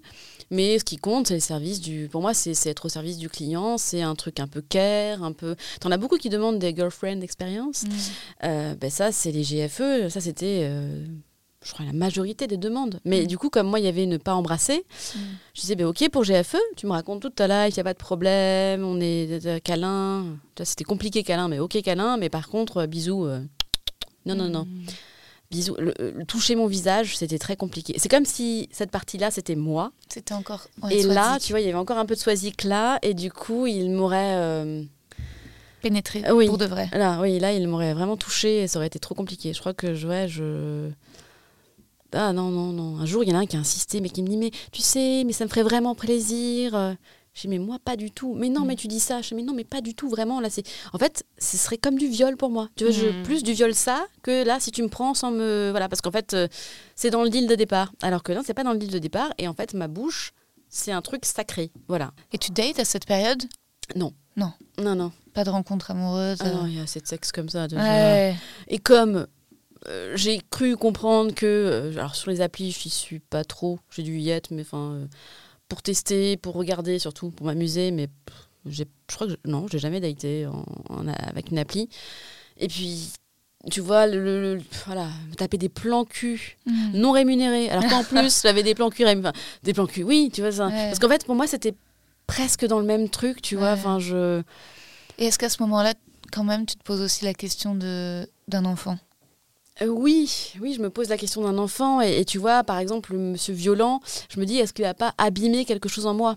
En fait, c'était la- la- les citrons. Ce que je me suis dit quand on me les a retirés, c'est Est-ce que je suis toujours facile? si il m'a abîmé un truc, mais je pense que là, je, je, mais je me déteste moi parce que Mhm. c'est à cause de moi. Et alors lui, je, là, c'est flic ou pas flic. euh, là, par contre, je. Donc euh, oui, non, j'avais peur, ouais, qu'il m'abîme. euh, Hmm, De l'intérieur. Ouais. peut-être qu'ils m'ont un petit peu abîmé ailleurs, mais ouais, à ce niveau-là, appareil reproducteur, non, ils m'ont pas. Ça n'a pas. Ça n'a pas. Ils m'ont pas touché, quoi. Heureusement. Et donc, mais- et donc ton- l'idée d'un parcours PMA, ça naît à cette période ou avant ou après? Ça naît un peu avant, ça, ça flotte comme ça, euh, je- je- j'y pense beaucoup, euh, sans le dire, puis en le disant, puis en me disant mais pff, je pourrais pas faire ça avec un mec que j'aime, mais si ce serait mieux quand même, euh, un truc plus classique. Mais bon, euh, les personnes que j'aime m'aiment pas forcément. Euh, et puis euh, les gens que je rencontre, ils veulent pas de trucs avec moi. ça fait un peu Calimero, tu sais. oui, donc bon, et puis en même temps, du coup, je vais pas renoncer. à la maternité alors que j'ai vraiment envie de ça. Mais du coup, les gens me disent mais c'est égoïste, tu sais, seul. Il y a assez d'enfants sur Terre, t'as pas besoin d'en faire un supplémentaire. Je dis, mais oui, mais vous, vous en avez, moi, j'en ai pas. Euh, oui, mais bon, c'est pas comme s'acheter un truc. Et puis, tu sais, tu peux être mère différemment. Alors, c'était beaucoup ça. Tu peux être mère d'autres enfants. Il y a d'autres façons d'être mère. Tu peux t'occuper des enfants des autres. Ah, bah oui, oui, là, je sens bien le coup de la babysitter gratos, tu vois. Non, mais enfin, c'était pas dit comme ça, mais je pense que bah, je- ils, avaient beaucoup de personnes avec qui j'ai échangé avaient effectivement le, Ah, mais, ouais. Rejette l'idée de faire Oui. un, un- un enfant sans homme. Et puis qu'est-ce que tu vas lui dire? Ben, Elle aura pas ou il aura pas de papa. Et ben euh, quand même, Hmm. euh, ça a une nécessité. C'est un- il y a un couple, c'est bien pour quelque chose. Alors bon, les couples, euh, les couples homo, bon déjà ils sont deux, c'est déjà pas mal. Mais alors du coup seul, je me dis mais c'est pas possible. Mm. Mais j'ai mon entourage et, et réac ou quoi? Ouais. Tu vois, je Et c'était encore illégal en France à ce moment-là, toi, par Oui. contre, quand tu. Et donc, tu avais lu des articles sur le sujet? Tu t'étais renseigné sur... j'avais lu quelques trucs. T'avais Je- des amis qui l'avaient fait? Non, non, non du tout. Ouais. Non, non, j'avais euh, rencontré, si, pendant Ancienne Simone, euh, j'avais déjà, j'étais déjà renseignée, là, j'étais déjà un peu euh, experte sur le sujet, et j'avais une des, une des anciennes Simone qui avait son enfant, euh, qui m'avait expliqué que bah, son enfant, son fils, bah, c'était issu d'une PMA. euh, Elle était journaliste aussi, elle avait eu une vie professionnelle très riche, et donc à un moment, euh, elle voulait aussi un enfant, elle voulait pas ne pas être mère, et donc elle, euh, voilà, c'était. euh, elle, l'avait fait, je crois, au début de la quarantaine, donc je m'étais dit, bon, ben, j'ai encore un petit peu de temps. euh. J'avais pris rendez-vous avec. euh, on prenait rendez-vous avec la, clinique. C'était. euh, premier rendez-vous, c'était à Barcelone que je l'avais pris. Et puis en fait, j'avais. Je crois que j'avais laissé couler le truc, j'avais annulé, j'étais pas allée. euh. Enfin, j'avais pas validé le rendez-vous. Et puis. et puis un jour, je me dis, bon, maintenant, là, là Swazik, il faut quand même. ben, ne serait-ce que fais le premier rendez-vous, va voir ce qui se passe. Euh, et puis t'en sauras plus déjà sur euh, tes capacités reproductrices, hein, parce que c'est vrai qu'en France, on ne pouvait pas faire cet examen-là, de savoir Ouais. ce qu'il en était. Euh, si tu pouvais le faire en justifiant d'avoir six mois de tentative avec ton compagnon, C'est ça, d'être en couple, voilà, en fait. d'être en couple. Donc, bah, je pars à Madrid. Sans vouloir congeler tes ovocytes, en ayant vraiment Ah, déjà en tête hein, l'idée d'un parcours PMA. Oui, oui, le, la congélation d'ovocytes, je. Je sais pas, je. J'ai ouais, non, je. Tu voulais je- pas repousser Non, je voulais pas repousser. En même temps, je savais pas si je le voulais maintenant. Enfin, je le voulais maintenant, mais je pense, qu'il fallait quand même établir ma carrière en même temps parce que j'avais fait un switch. C'était, euh, c'était un peu compliqué, un peu flou, un peu le gros bazar. Et je me suis dit, au moins, je, voilà, peut-être qu'on va commencer par le début. Premier rendez-vous, tu te renseignes juste, mais tu vas quand même sur place. Et puis, ils te font un test et ils te disent ce qu'il en est. En gros, est-ce que c'est possible, pas possible? Est-ce que c'est, ouh, là, t'es hyper fertile ou pas du tout? Donc, bah, j'y vais. Petit test. Et là, ben, en fait, euh, pas très fertile. Pas, Hmm. pas trop, pas, pas, pas- suffisamment de follicules Voilà. dans chaque ovocyte, Ouais. c'est ça? Et donc là, euh, effectivement, même, voilà, du coup, la congélation d'ovocytes, je me suis dit, bon, bah, Ouais, c'est pas vraiment une option. euh, je, je vais en Faut congeler combien? Et puis, du coup, Est-ce que ça marchera? ouais. T'as quel âge à ce moment-là J'ai 33, Mhm. 33, 34, 33, ouais. Et je me dis, bon, bref, oui, bah, C'est fait le quoi? moment alors? Et j'en parle à ma mère, je me mets à pleurer. Enfin, c'était, ouais, non, c'était pour moi, c'était, euh, j'étais passée à côté d'un truc, j'étais passée à côté de ma vie. J'aurais dû être euh, euh, peut-être moins romantique et prendre comme. Euh, je, ouais, non, je me suis dit, mais a- je vois bien, il y a des couples qui sont pas forcément hyper amoureux, mais ils sont ensemble, ils sont établis, ils ont un appartement moins cher à Paris, Ils ont été ils ont un enfant, pragmatiques. voilà. Hmm. Moi, je suis pas pragmatique. Moi, je- j'ai toujours fait passer euh, la une espèce de truc sublimation de l'amour. Hmm. Ouais, non, je, bon. Et du coup, bon, voilà, je me retrouve avec ça et je me dis, bon, bah, maintenant, qu'est-ce que j'en fais Euh, Je me lance, je me lance pas, je vais attendre un petit peu. euh, et puis, du coup, j'arrête la pilule, évidemment. Donc, euh, et puis, j'ai une relation avec une personne et puis, du coup, je tombe enceinte. D'accord. Mais alors, franchement, je, je, enfin, je m'y attendais tellement pas. Enfin, pour moi, j'étais, j'avais peut-être sur-réagi au, au, au diagnostic, mais pour moi, j'étais pas pas très fertile, va pas fertile du tout. Enfin, tu vois, elle m'avait expliqué, mais oui, c'est compliqué. Même une gynéco en France m'avait dit, ben oui, alors il faudra traduire les ordonnances. Elle m'avait expliqué tout ce qu'il allait falloir faire si je me lançais dans le parcours. Et elle m'avait dit, effectivement, bon, ben, vous avez en gros un an, quoi. Et je me dis, tic-tac, tic-tac. Ah ben oui, là, clairement. Euh, donc, bon, ben, un an. Euh, et, et, donc, je tombe enceinte. J'avais rendez-vous avec mon super pote, justement, pour déjeuner. Et j'avais pas mes règles. Et j'attendais justement mes règles pour commencer euh, mon traitement, mm, mm, ma stimulation hormonale. Et donc là, pour une fois, je les attendais vraiment, tu vois, c'était euh, mm. formidable, c'était le début d'un nouveau truc, euh, j'étais hyper contente, excitée par l'expérience aussi. et... Tu pris une décision. Oui, j'avais pris une décision. Et, et là, en fait, pas de règles. Donc, Rosanna, toujours elle, me dit, mais fais un test. Je lui ris au nez, je suis... Tu savais combien de tests j'ai fait dans, je sais pas, euh, je vais rêver d'être enceinte alors que bah, je prenais la pilule, hmm. mais je faisais quand même un test que j'étais en retard de mes règles. Hmm. Euh, j'avais pas eu de relation sexuelle, mais je faisais quand même un test en me disant bon, bah, s'il y a un retard, peut-être, qu'on sait jamais, il y a peut-être un truc qui s'est perdu. Non, mais cette envie d'être enceinte, des tests, j'en ai fait plein qui sont tombés, qui étaient évidemment négatifs. Et donc là, le test est positif et je me dis, mais c'est. C'était hyper effrayant et hmm. merveilleux. Je crois que c'était un des plus beaux jours de ma vie. Quoi. Enfin, je. J'étais hyper légère, je vais à mon déjeuner hyper légère, je prends pas d'alcool, oh, c'est merveilleux, mais non, non, non, tout va bien. Évidemment, je le dis à personne, hmm. euh, juste à Rosana. Et puis, euh, puis j'en parle à la personne concernée 15 jours plus tard, parce qu'en plus, je commençais à avoir des nausées, j'étais pas bien. Euh. Et puis ça a un effet quand même. Sur le début de grossesse chez moi, c'est pas top. Je suis un peu dépressive, enfin pas dépressive, mais je, je, ouais, je suis pas de bonne humeur, quoi. Mm, mm. Mood. voilà. Et donc je, lui dis, écoute, j'ai besoin d'être, voilà, j'ai besoin de le dire maintenant. Voilà, je suis enceinte. Et il me dit, ah ben écoute, je vais t'accompagner, on va aller avorter. Je pensais qu'il allait me dire, je vais t'accompagner. Écoute, euh, c'est formidable. Moi, je veux pas être père, mais euh, garde-le. Ben, garde-le. De toute façon, tu veux faire une PMA, c'est très bien. Il est au courant que tu avais pour ambition. Ah, oui, oui. Donc c'est pour ça que le coup de, euh, ça m'a fou. c'est dur. Mais pourquoi Pourtant, il avait bien, il y avait sa part de responsabilité. Il avait pas mis de capote. Non, mais c'est vrai que euh, j'avais pas précisé. Je lui avais dit que je faisais le parcours, que je m'étais lancée dans le parcours. Donc pour moi, c'était évident, évident que, tu prenais la pilule. Mais dans sa tête à lui, non. En fait, dans sa tête à hmm. lui, c'était. J'aurais dû préciser, tu sais, comme on précise à tout début de rapport sexuel. Attends, je ne prends pas la pilule. Enfin. Non, on précise pas. Enfin, surtout hmm. quand la personne sait. Du coup, je, je me sentais un peu coupable, évidemment aussi. Évidemment, je me sentais très coupable de lui faire vivre ça. Euh, et en moi, et moi, je me disais, mais, mais, mais tu peux pas, en fait, c'est pas possible. Euh, tu as peu de chances de tomber enceinte, là tu l'es. Ah, bah, non, évidemment. Mais je me dis, mais j'aurais dû mentir. Ça aurait été facile de mentir. J'aurais pu dire, bah écoute, j'ai fait un aller-retour, euh, ça a marché, je suis enceinte. Ou rien dû dire, et puis, enfin, ou inventer un autre truc, lui dire, bah c'était machin chouette. Enfin, je, je sais pas, en fait. Je... Mais t'arrives pas à lui mentir Non. J'arrive pas à mentir, donc, bah, je, bah, je dis la vérité, quoi, et du coup, je, bah, j'avorte.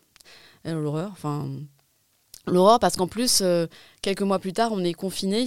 Et en fait, là, j'ai l'impression que mon, le temps passe et que moi, je suis réduite à. En plus, il y a un retour de. Enfin, c'est comme il y a une espèce de retour de couche. Donc, il faut attendre que tes règles reviennent. Euh, et pendant le confinement, j'étais chez des amis et, euh, et j'avais très, très mal au ventre. En fait, le. Alors, l'avortement le, qui, qui a été très douloureux chez moi, ça dépend des personnes, mais le médicamenteux, ça avait été l'horreur. C'est pas très bien passé. En fait, tout n'est pas parti. Donc, en fait, il y a eu une infection. Donc, pendant le confinement, j'ai dû aller me faire aspirer ce qui restait. Euh, donc là, je me dis pareil, ça a abîmé mon appareil reproducteur. Je pourrais ça a pas dû te dégoûter des hommes, non? Ah, ben je, je haïssais tout le monde, enfin, tout, ouais, toute personne. Euh, l'être humain? Oui, l'être humain parce que je pense que bah, je devais être jalouse de celle qui tombait enceinte, hmm. celle pour qui c'était facile, celle qui avait trouvé la bonne personne, qui en plus voulait faire un enfant avec elle. Les femmes en couple. Euh, voilà. Et moi, je me retrouvais à, euh, voilà, à pleurer sur. Euh, Pourquoi c'est si dur reste, pour moi Voilà. Hmm. Donc, oui, donc j'ai commencé à travailler sur. J'ai fait un article là-dessus sur les donneurs de sperme anonymes. Parce hmm. que tu as des comptes Facebook où ils, donnent, donc ils te donnent du sperme anonyme pas tant que ça, puisqu'en fait, ils te filent quand même toute une fiche avec leur, ils font tout un tas d'examens. génétiques. Et donc, bah, tu as euh, leur nom et leur prénom, quoi. Enfin, leur métier, parfois, euh, ce qu'on sait pas en France. Et puis, en plus, généralement, tu discutes un peu avec la personne, quoi. Donc, euh, Et sur la chronologie, ça, ça a lieu avant ton, ton infiltration? Ça, ça a lieu après. Et ça lui a pris mon infiltration, mais après, il y a eu une suite d'enquêtes. Je ne sais pas si tu es au courant de toutes. euh, qui... Non, tu n'es pas au courant. Ce que j'ai été au courant, c'est qu'à la sortie de ton livre, tu as été cyberharcelée. Oui. Et oui. donc que tu as voulu porter plainte. Oui. Oui, j'ai voulu porter plainte parce qu'en fait, euh, j'ai fait euh, une enquête en triptyque. Dans ma tête, c'était ça. C'était vraiment étudier le travail du sexe de manière euh, entière, totale. Enfin, après, j'ai pas fait, j'ai pas été cameuse. Enfin, j'ai pas fait de la vidéo. je pouvais pas tout faire. Bien sûr. Euh, mais du coup, j'ai fait le téléphone rose. Mhm. Puis, du coup, je suis passée au virtuel sur le net et du coup, je me suis intéressée au porno. Voilà, toujours dans la même optique, si tu vois où je de veux faire en de l'intérieur. De faire de l'intérieur, toujours grâce à mon grand ami Romain Giangelo, qui un jour me sort euh, il y, a une- il y a une super prod où ils exploitent un peu les meufs, c'est hyper hard, c'est même pas du, c'est même pas du porno, quoi, c'est de l'acrobatie en fait, c'est euh, c'est de la gymnastique avec de la pénétration et les filles font ça, pourquoi elles se battent pour faire ça? Je suis sûre que c'est à cause de l'argent, les pauvres elles sont maltraitées et tout. Il me dit je, je devais aller sur le tournage et ils n'ont jamais accepté que j'y aille. Et moi je me dis oh, je vais y aller De l'intérieur. de l'intérieur. Mais oui, non, mais moi je suis bête. Tu- Là, là, c'est là où effectivement, je pense que c'était le truc de trop, D'accord. parce que le porno, c'est filmé. Donc le porno, c'est filmé, ça reste sur Internet. Bien sûr. Et donc, évidemment, dans ma tête, je me dis ça. Le, alors, pour expliquer la chronologie qui est un peu complexe, c'est qu'en fait, euh, au moment où j'écris le livre, j'ai déjà fini mon enquête et je, je me lance dans le truc de PMA. Enfin, le confinement arrive, j'écris pendant le confinement. Ouais. Alors que le truc est déjà fini, mais bon, en fait, l'auditeur me dit bon ben, il y a eu euh, les le premier confinement, on va, on a, on- tout, est décalé et tout, donc prends ton temps pour écrire, on décale la sortie d'un an, etc. Donc j'ai le temps en fait d'écrire le truc, de le réécrire, de corriger, de machin, et je me dis Hum, est-ce que j'intégrerai pas l'aspect porno? Parce qu'en fait, beaucoup de meufs qui bossent dans le porno, amateurs surtout, sont recrutées par le biais de sites d'escorting. Donc pour moi, c'est des vases communicants, c'est hyper important de le dire. Alors qu'il y a beaucoup moins, enfin le téléphone rose, c'est quelque chose de beaucoup plus accepté parce qu'il n'y a que la voix en fait qui rentre en jeu. Donc on n'est pas dans un truc euh, considéré comme sale, alors que le porno et le travail du sexe euh, escorting, tu, ton corps est là quoi. Donc D'un tu côté- veux rajouter ce dernier Et volet. je me dis c'est c'est intéressant. Et bon, évidemment, compliqué. Donc, euh, je vais pas rajouter un passage du livre, alors que j'ai refusé en fait de faire un passage sur euh, ces travailleuses du sexe qui sont maltraitées et tout. Je me dis, c'est pas grave, j'en ferai un papier. Donc, je propose un papier à, Slate euh, sur euh, notamment. C'est là, c'est là où je, suis allée très très très loin, trop loin certainement. Et je- je- J'en suis consciente aujourd'hui, hein, mais, j'avais envie. En fait, je pensais qu'en cassant tous les tabous sexuels pour une femme, c'était euh, le début de la liberté en fait. Étant donné que Romain Angelo, qui travaille, enfin qui travaille dans le porno, qui immerge, pas un filtre, mais immerge le porno, on se demande pas finalement s'il a fait quoi que ce soit, etc. Pourquoi on le ferait d'une femme? Donc je me dis bon ben je vais parler de ça. Je, Donc je commence pour pouvoir aller dans cette espèce de Tournage. truc horrible euh, dans le sens physique. Pour moi, il n'y a rien d'excitant là-dedans. Mais bon, c'est- chacun prend son pied a son fantasme. Chacun a des fantasmes différents. Je me dis, bon, ben, il faut que je montre quand même que j'ai déjà fait un porno. Mm. Amateur, certes, mais il faut que j'en fasse un, quoi, pour qu'on accepte que je fasse du truc de grand gymnaste, tu vois. Donc je fais un truc avec un... Et je me dis, mais tant qu'à faire, autant euh, ben, en faire un papier, en faire une investigation et continuer là-dessus. Je pourrais tout raconter. Raconter tous les fantasmes. Le fantasme de la femme enceinte, le fantasme de la jeune, le fantasme de ci, de ça. Et donc, je vais taper à la porte d'un mec qui s'appelle Matt, qui est en prison, enfin, parce qu'il fait partie de la bande des pornos amateurs avec Pascal Opé. euh, je sais pas si tu as suivi toute cette Jackie affaire. et Michel. Voilà, Jackie et Michel. Ils bossaient pour Jackie et Michel, mais ils avaient leur boîte prod perso.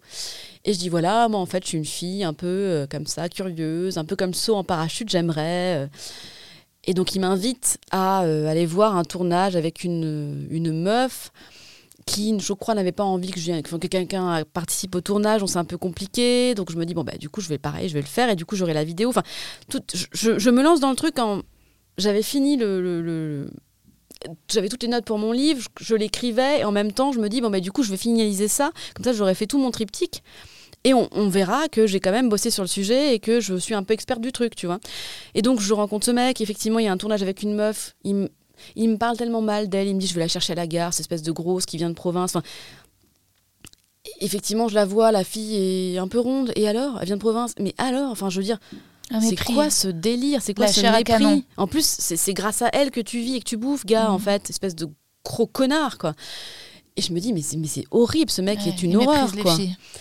Et, et un jour, il me propose, il me dit, est-ce que tu veux en faire un? On va faire un tournage avec Pascal Opé. Je me dis, oh, tu peux pas dire non, soit que là, tu vas rencontrer les plus dégueulasses des dégueulasses. Tu vas pouvoir raconter. Mais effectivement, mais qu'est-ce que c'est que ce délire? Alors, on n'est pas dans ton podcast pour raconter les, les, les dessous du truc, mais j'assiste, j'arrive, je, connais rien au truc, et euh, il y a une, elle, elle un peu star du X qui est là, Pascal Opé qui est juste à la caméra ce jour-là, l'autre qui est parti chercher à bouffer parce qu'ils achètent des friandises pour les participants, les performeurs. Moi, je suis là, je suis prête, j'attends. Et cette meuf qui est là, seins nus, je ne sais pas pourquoi elle est là, elle ne va pas tourner, elle est là pour exciter les mecs qui sont présents, pour les faire bander, pour les faire tenir parce qu'ils ne se piquent pas. Parce que parce qu'ils sont amateurs, parce, que tout ça, ce sont des conditions amateurs. Voilà, mais eux, c'est des travailleurs du sexe, dire, ils ont l'habitude de tourner. Donc finalement, personne n'est amateur à part moi. Et elle, elle est là, toute contente de pouvoir m'expliquer qu'elle, elle connaît cette fameuse boîte de prod euh, qui tourne à Prague, et donc je prends des renseignements. Et elle me dit, mais de toute façon, ils te prendront jamais, toi. Enfin, viens. Euh, euh, et il y a un côté, en fait, et, et là, je revois les. Je, je, je, je entends les, les mots de, le, de Robin qui me dit elles font ça pour le fric. Non, elles ne font pas ça pour, que pour le fric, elles font ça parce que comme dans le cinéma traditionnel, il y a des espèces de réalisateurs euh, qui font euh, la carrière d'une actrice. Et eh ben ça, en fait, ces productions font la carrière d'une performeuse, quoi. Hmm. Tu l'as fait, eh ben tu peux tout faire. Tu l'as fait, tu peux prétendre que toi, ben ouais, tu fais tout euh, en faisant la roue, tu te fais pénétrer dans tous les sens, c'est merveilleux, tu tiens, tu es solide. Il y a une forme de fierté. Oui, il y a une forme de fierté. Donc je l'écoute. Je me dis, mais ça, c'est hyper intéressant, en fait. Et puis, toute cette espèce de, de tout ce fake en fait qu'il y a autour du porno, ces positions euh, qui sont pas du tout agréables, qu'on peut pas maintenir. Et là, en fait, il n'y a pas de plaisir là-dedans. Et nous, on pense que c'est, on pense que c'est du plaisir. On n'est pas naïf en regardant ces vidéos, mais en même temps, quand même. Euh, on n'est pas naïf, mais on a quand même envie de les reproduire. En tout cas, c'est des schémas qu'on reproduit dans notre vie intime. En tout cas, moi, c'est ça que j'avais vécu avec les clients. Ils venaient voir une, une pute parce qu'en plus, ils vous avaient des demandes parfois un peu, euh, un peu sportives, quoi, qu'ils n'auraient pas dans la vie de tous les jours.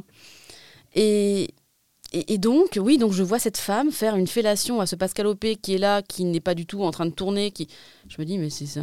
En fait, il travaille, elle travaille, enfin, elle le suce, alors que en fait, il n'est pas là pour tourner, elle n'est pas là pour jouer. Qu'est-ce que c'est que ce milieu? C'est pas pro du tout, en fait. Rien n'est pro. Ah, rien n'est pro. Euh, et là, est-ce que c'est assistes à des viols? Non, c'est pas des viols. Euh, les mecs sont là, mais ils n'ont pas forcément envie d'être là. Euh, T'en as un qui va me sortir en gros que bon, bah, je le fais pas bander. Donc euh, l'autre me fait comprendre qu'en gros, si je pouvais aller le sucer hors caméra pour le refaire bander, ça ce serait bien. De, non, en fait, euh, non. Alors moi, je joue vraiment la naïve. Non, de, non, en fait, moi, je suis personne. de, non, en fait, non, non. Moi, je c'est un travail, c'est un boulot, ça s'appelle travail du sexe en fait, donc je vais vraiment aller au bout du truc. Moi je fais ça et je suis payée pour ça et je ne vais exciter personne s'il n'est pas excité. Moi je suis pas excitée, moi je mouille pas en fait. Hein. donc bon, hmm. est-ce qu'il est là en train de me lécher pour que je mouille davantage? Non, non, pas du tout. Attends d'être euh, filmé.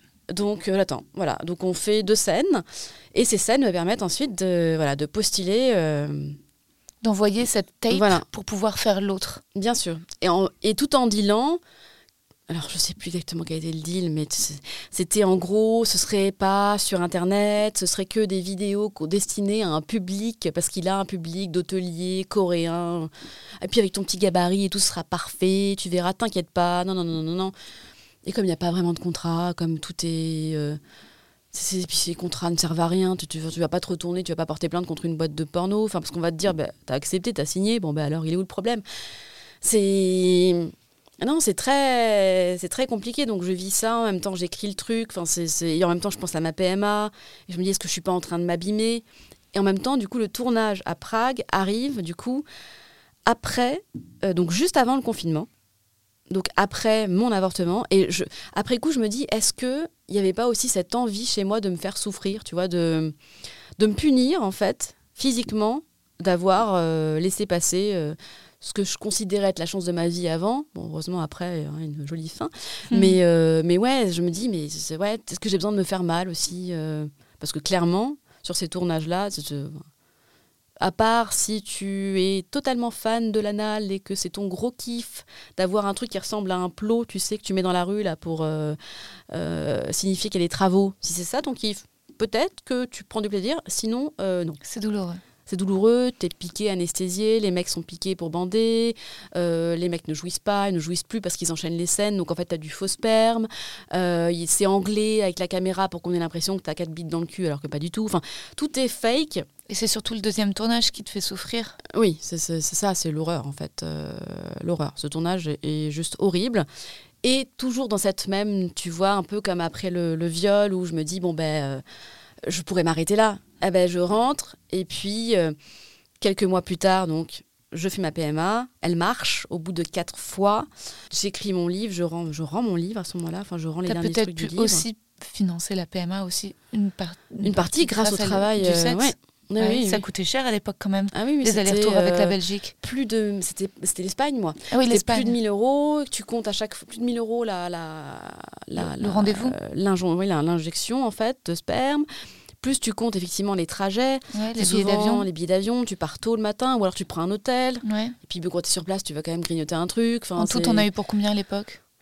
Alors on va dire 4, 5, 6, ouais, 6, 7, oui, 6, 7 000 euros quoi. Ouais. Est-ce que le travail de pigiste aurait pu financer ça? Ah, clairement pas. En plus, j'étais au début, enfin, au début de travail de pigiste, et puis dans ma tête, je me disais, mais là, je suis en train de tout ce boulot là sur le travail du sexe, ça va légitimer mon statut de journaliste, et du coup, je vais pouvoir être euh, considérée par certains médias, donc on- j'aurai plus de piges après. Donc, j'étais en train, pour moi, j'étais en train de placer des billes pour l'avenir. hein. Je n'étais pas Mhm. du tout en train de me dire que ça allait euh, euh, finir en grand harcèlement, qu'on allait me traiter de tous les noms, remettre en question encore une fois ma légitimité, qu'on allait euh, euh, penser que j'ai fait ça pour le plaisir ou pour l'argent. Parce que oui, ça, ça a payé, mais, euh, mais à aucun moment je me suis dit, tiens, je vais financer ma PMA avec ça. J'avais des économies qui, euh, que j'avais mis, un peu mis de côté à l'époque pour ça. Quoi. Et Je- même, enfin, en fait, c'était ta quête. Enfin, c'est, c'est pas, c'est qui peut se permettre de juger? Oh, ben, tout le monde s'est permis de juger, tu sais, les proches d'une certaine manière, d'autres d'autres manières, d'autres qui ne me connaissaient pas et qui, euh, d'autres qui me connaissaient. Enfin, j'avais l'impression qu'on se connaissait et ça a été ensuite le. euh, La déconvenue. Oui, ça a été. euh, mais alors, des trucs encore euh, sur un salon du livre. je vois une que je considérais être une pote que j'avais pas vue depuis longtemps et je lui dis bah ça va oui oui et toi bah, ton livre? Bah, je sais bah, tu sais franchement c'est lourd là parce que du coup avec le livre qui est sorti certains petits malins sont allés récupérer des vidéos des captures d'écran en les balançant en disant mais en fait elle est pas journaliste elle est star du X et elle a voulu ensuite euh, faire du journalisme et elle a travaillé sur le, le- le- sur l'escorting. En fait, elle veut faire la promotion. Après, il y a eu d'autres discours. C'était en fait, elle travaille pour Combini, mais c'est une mère maquerelle. Enfin, il y a eu tout et n'importe T'as quoi. pris des avocats, t'as pu faire disparaître ces images? Non, du tout. Non. non, non, du tout. Et donc cette amie me sort, mais en même temps avec euh, ton passé, euh, mon passé, Eh ben, mon passé, Quel passé? Ton passé de star du, alors euh, passé de star du X. Alors Ah. pas du tout. hein. Mhm. Non, non, il n'y a pas de passé de star du X. Euh, De la diffamation. Ça a partout. été même de personnes qui, je pensais, je croyais qu'elles me connaissaient. Et si on me connaît vraiment, on sait effectivement que la sexualité est un sujet un peu complexe avec lequel j'essaye Ryan Reynolds here from Mint Mobile. With the price of just about everything going up during inflation, we thought we'd bring our prices down. So to help us, we brought in a reverse auctioneer, which is apparently a thing. Mint Mobile unlimited premium wireless. Ready to get 30, 30, bit to get 30, bit to get 20, 20, 20, bit to get 20, 20, bit to get 15, 15, 15, 15 just 15 bucks a month. So, Give it a try at mintmobile.com slash switch. $45 upfront for three months plus taxes and fees. Promo rate for new customers for limited time. Unlimited more than 40 gigabytes per month. Slows. Full terms at mintmobile.com. j'essaye de me détendre un peu avec. Ces dernières années, j'essaye de voilà, en faisant des trucs, en testant des trucs, en allant dans les clubs échangistes pour des papiers, je découvre des gens qui prennent vraiment du plaisir à plusieurs et qui s'en amusent et qui font du sexe un moment joyeux, sans attente aucune. Mais malgré tout ça, moi, je reviens toujours à cette espèce de truc ultra romantique du sexe avec l'homme que je kiffe, qui, et puis peut-être avec des fantasmes qui sont liés, euh, je sais pas, un truc très romantique. euh, J'ai le fantasme du candolisme. Donc de voir le mec qui me plaît se taper une autre meuf, mais parce que en fait ça a été un truc que j'ai vécu euh, et donc en fait je l'ai transformé en en faisant un truc un fantasme, un, truc un peu excitant, alors qu'à la base euh, je crois que je dois être très jalouse en fait et que ça me fait très mal et que cette douleur, ben mon corps et mon esprit pour, euh, pour, le, pour y survivre. Il l'a transformé en un truc un, euh, excitant, mais euh, tu sais, c'est comme l'effet qui se coule. Le deuxième effet, quoi. L'effet, le second effet, ça devient un truc un peu excitant. Mais au, au départ, voir mon mec se taper une meuf, ça m'excite pas du tout. Mais comme je crois que j'aime les connards, bah, du coup, je suis vouée à tomber sur des mecs qui vont se taper d'autres meufs alors que euh, j'imagine qu'on a une relation ou euh, tu vois c'est c'est- en fait c'est voilà c'est un chemin voilà donc c'est c'est- un chemin de. Oui, c'est. Il y a beaucoup de femmes qui. Enfin, c'est très compliqué ou qui disent que parce que. Enfin. Elles ont subi des violences, mais étrangement, euh, parfois, euh, subir à nouveau des violences est un vecteur de- d'excitation pour elles euh, dans des pratiques BDSM. Et bien sûr donc bon, c'est qui peut juger ça, qui peut, c'est compliqué. Et, euh, et en tout cas, par contre, il y a une, tout d'un coup une grande source de joie, c'est que la PMA fonctionne. Et que donc tu dois à la fois avoir au quotidien donc un procès, un harcèlement, euh, beaucoup de déception de la part de tes amis, mais la joie d'être enceinte? oui la joie d'être enceinte alors enceinte pendant du coup l- d'espèce de deuxième troisième confinement je sais plus où on en est dans les Ouais. confinements donc c'était pas la grossesse que je Que dont tu- je rêvais Ouais. je rêvais d'un truc tu sais euh, Moins solitaire. voilà, où je sors avec mes copines, où je peux exhiber mon petit bidon. Tu vois, y a un Ouais. truc un peu, voilà. Alors que là, bon, bah, je suis chez moi. Alors, euh, pendant les trois premiers mois, euh, sous mon lit, enfin, sous mes draps, euh, en train de d'avoir envie de gerber, de pas être hyper au top, euh, d'essayer de bosser mais d'être fatiguée tout le temps. Enfin, et puis après, bon, il y a le second tri, le deuxième trimestre, c'est merveilleux. Euh, Ta mère t'aide. Ma mère, euh, à ce moment-là, elle bosse encore au Club Med, donc elle est pas là. Donc en fait, non, je suis vraiment seule avec quelques amis que je vois, euh, et puis quelques sorties que je fais, et puis où on a un peu déconfiné, reconfiné. Après, ah, il y a le, le couvre-feu à 18h, enfin c'est... Hmm. Voilà. Bon, en même temps, Donc, finalement, du une coup, je suis pas tentée-. Je suis pas tentée des apéros, tu vois. Ouais, Donc, oui, je me non, prends des apéros euh, Ouais. au coca, des trucs comme ça chez moi, tu vois, je suis... euh, Voilà, je, effectivement, je, mais c'est pas, ouais, j'aurais, je pense que j'aurais aimé le vivre différemment. C'est un peu compliqué, ça me plombe. J'en parle beaucoup à la, à la hum, institut qui me suit, institut euh, mutualiste Montsouris où j'ai accouché. Et c'est non, c'est c'est- c'est c'est quand même chouette. Oui, Ah. c'est quand même un chouette moment. Euh, puis là, du coup, je, je, je- c'est moi qui viens plomber le truc en me disant, euh, je sais pas, ça, ça devait être euh, troisième trimestre, j'étais euh, euphorique. Je savais que mon enfant allait bientôt arriver, je savais que c'était une fille. En plus, je voulais une fille. Ben, je sais qu'on n'a pas le droit d'avoir des préférences. C'est pas très féministe, mais moi, j'étais contente. Le livre va sortir. Il sort, du coup, après mon Il accouchement. sort en 2021. Voilà. En septembre 2021. Et, euh, et je me dis, bah, du coup, je vais clore mon triptyque. Comme ça, euh, quelques mois après mon accouchement, je pourrais terminer, je finirai sur le pan du porno. Et puis, du coup, j'aurais fini là-dessus, ce sujet. Et je pourrais travailler sur d'autres sujets, toujours sur l'intimité et tout, mais bon, différemment. Évidemment, mais quelle naïveté. Et donc, je me dis, bah, je vais faire un dernier tournage. Je- Il y a un truc qui m'interroge beaucoup. C'est, euh, je me dis, il y a le tabou quand même de la femme enceinte. Je me fais draguer par des mecs dans la rue. Et je me dis, en fait, alors moi, je suis seule. Mais eux ne le savent pas. Et la plupart du temps, quand une femme est enceinte, a priori, c'est qu'elle est en couple. Euh, donc bon, je trouve ça bizarre de draguer une femme enceinte. Et en même temps, je me dis, ben, pourquoi? Et, et puis, j'ai jamais été aussi euh, tranquillisée dans la rue. Quand on peut recommencer à sortir, tout ça, je sors. euh, Je sors je, la veille de mon accouchement avec une copine. on- je, je profite et je me dis, mais en fait, ouais, non, les mecs me respectent, ils me regardent différemment. Je suis, je suis un peu, je suis pas une daronne, mais presque. Tu vois, il y a un côté, oui. des-. Je suis enceinte, je suis sacrée pendant encore quelques semaines, quelques mois. C'est merveilleux. Mais pourquoi? Pourquoi, en fait, euh, la femme enceinte, on ne la voit pas de la même manière?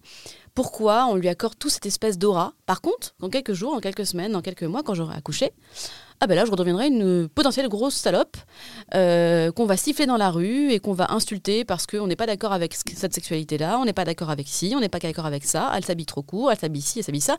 Alors que là, parfois j'ai les jupes un peu courtes parce que mon bidon grossit et que du coup ça soulève ma robe, mais c'est pas grave, je suis sainte, je suis sacrée. Et je trouve ça, en fait, euh, je me dis qu'on a encore cette période sacralisée, c'est chouette, et en même temps, non.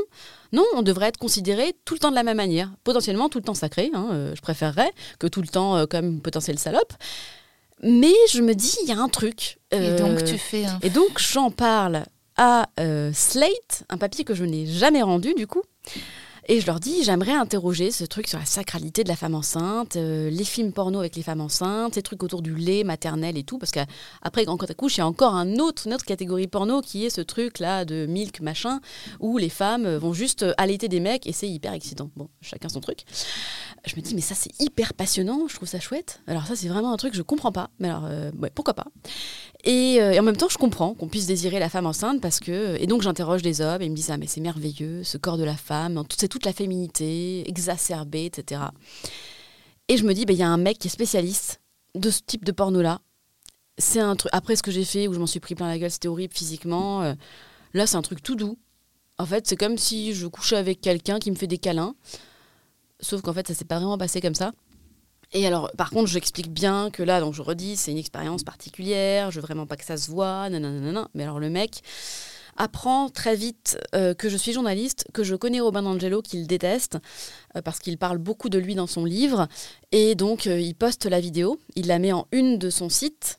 et des gars la téléchargent, font des photos, les gardent bien, bien précieusement et les balancent. Et quand je m'en aperçois, du coup, je lui demande de l'enlever, il l'enlève, mais le mal est fait, quoi.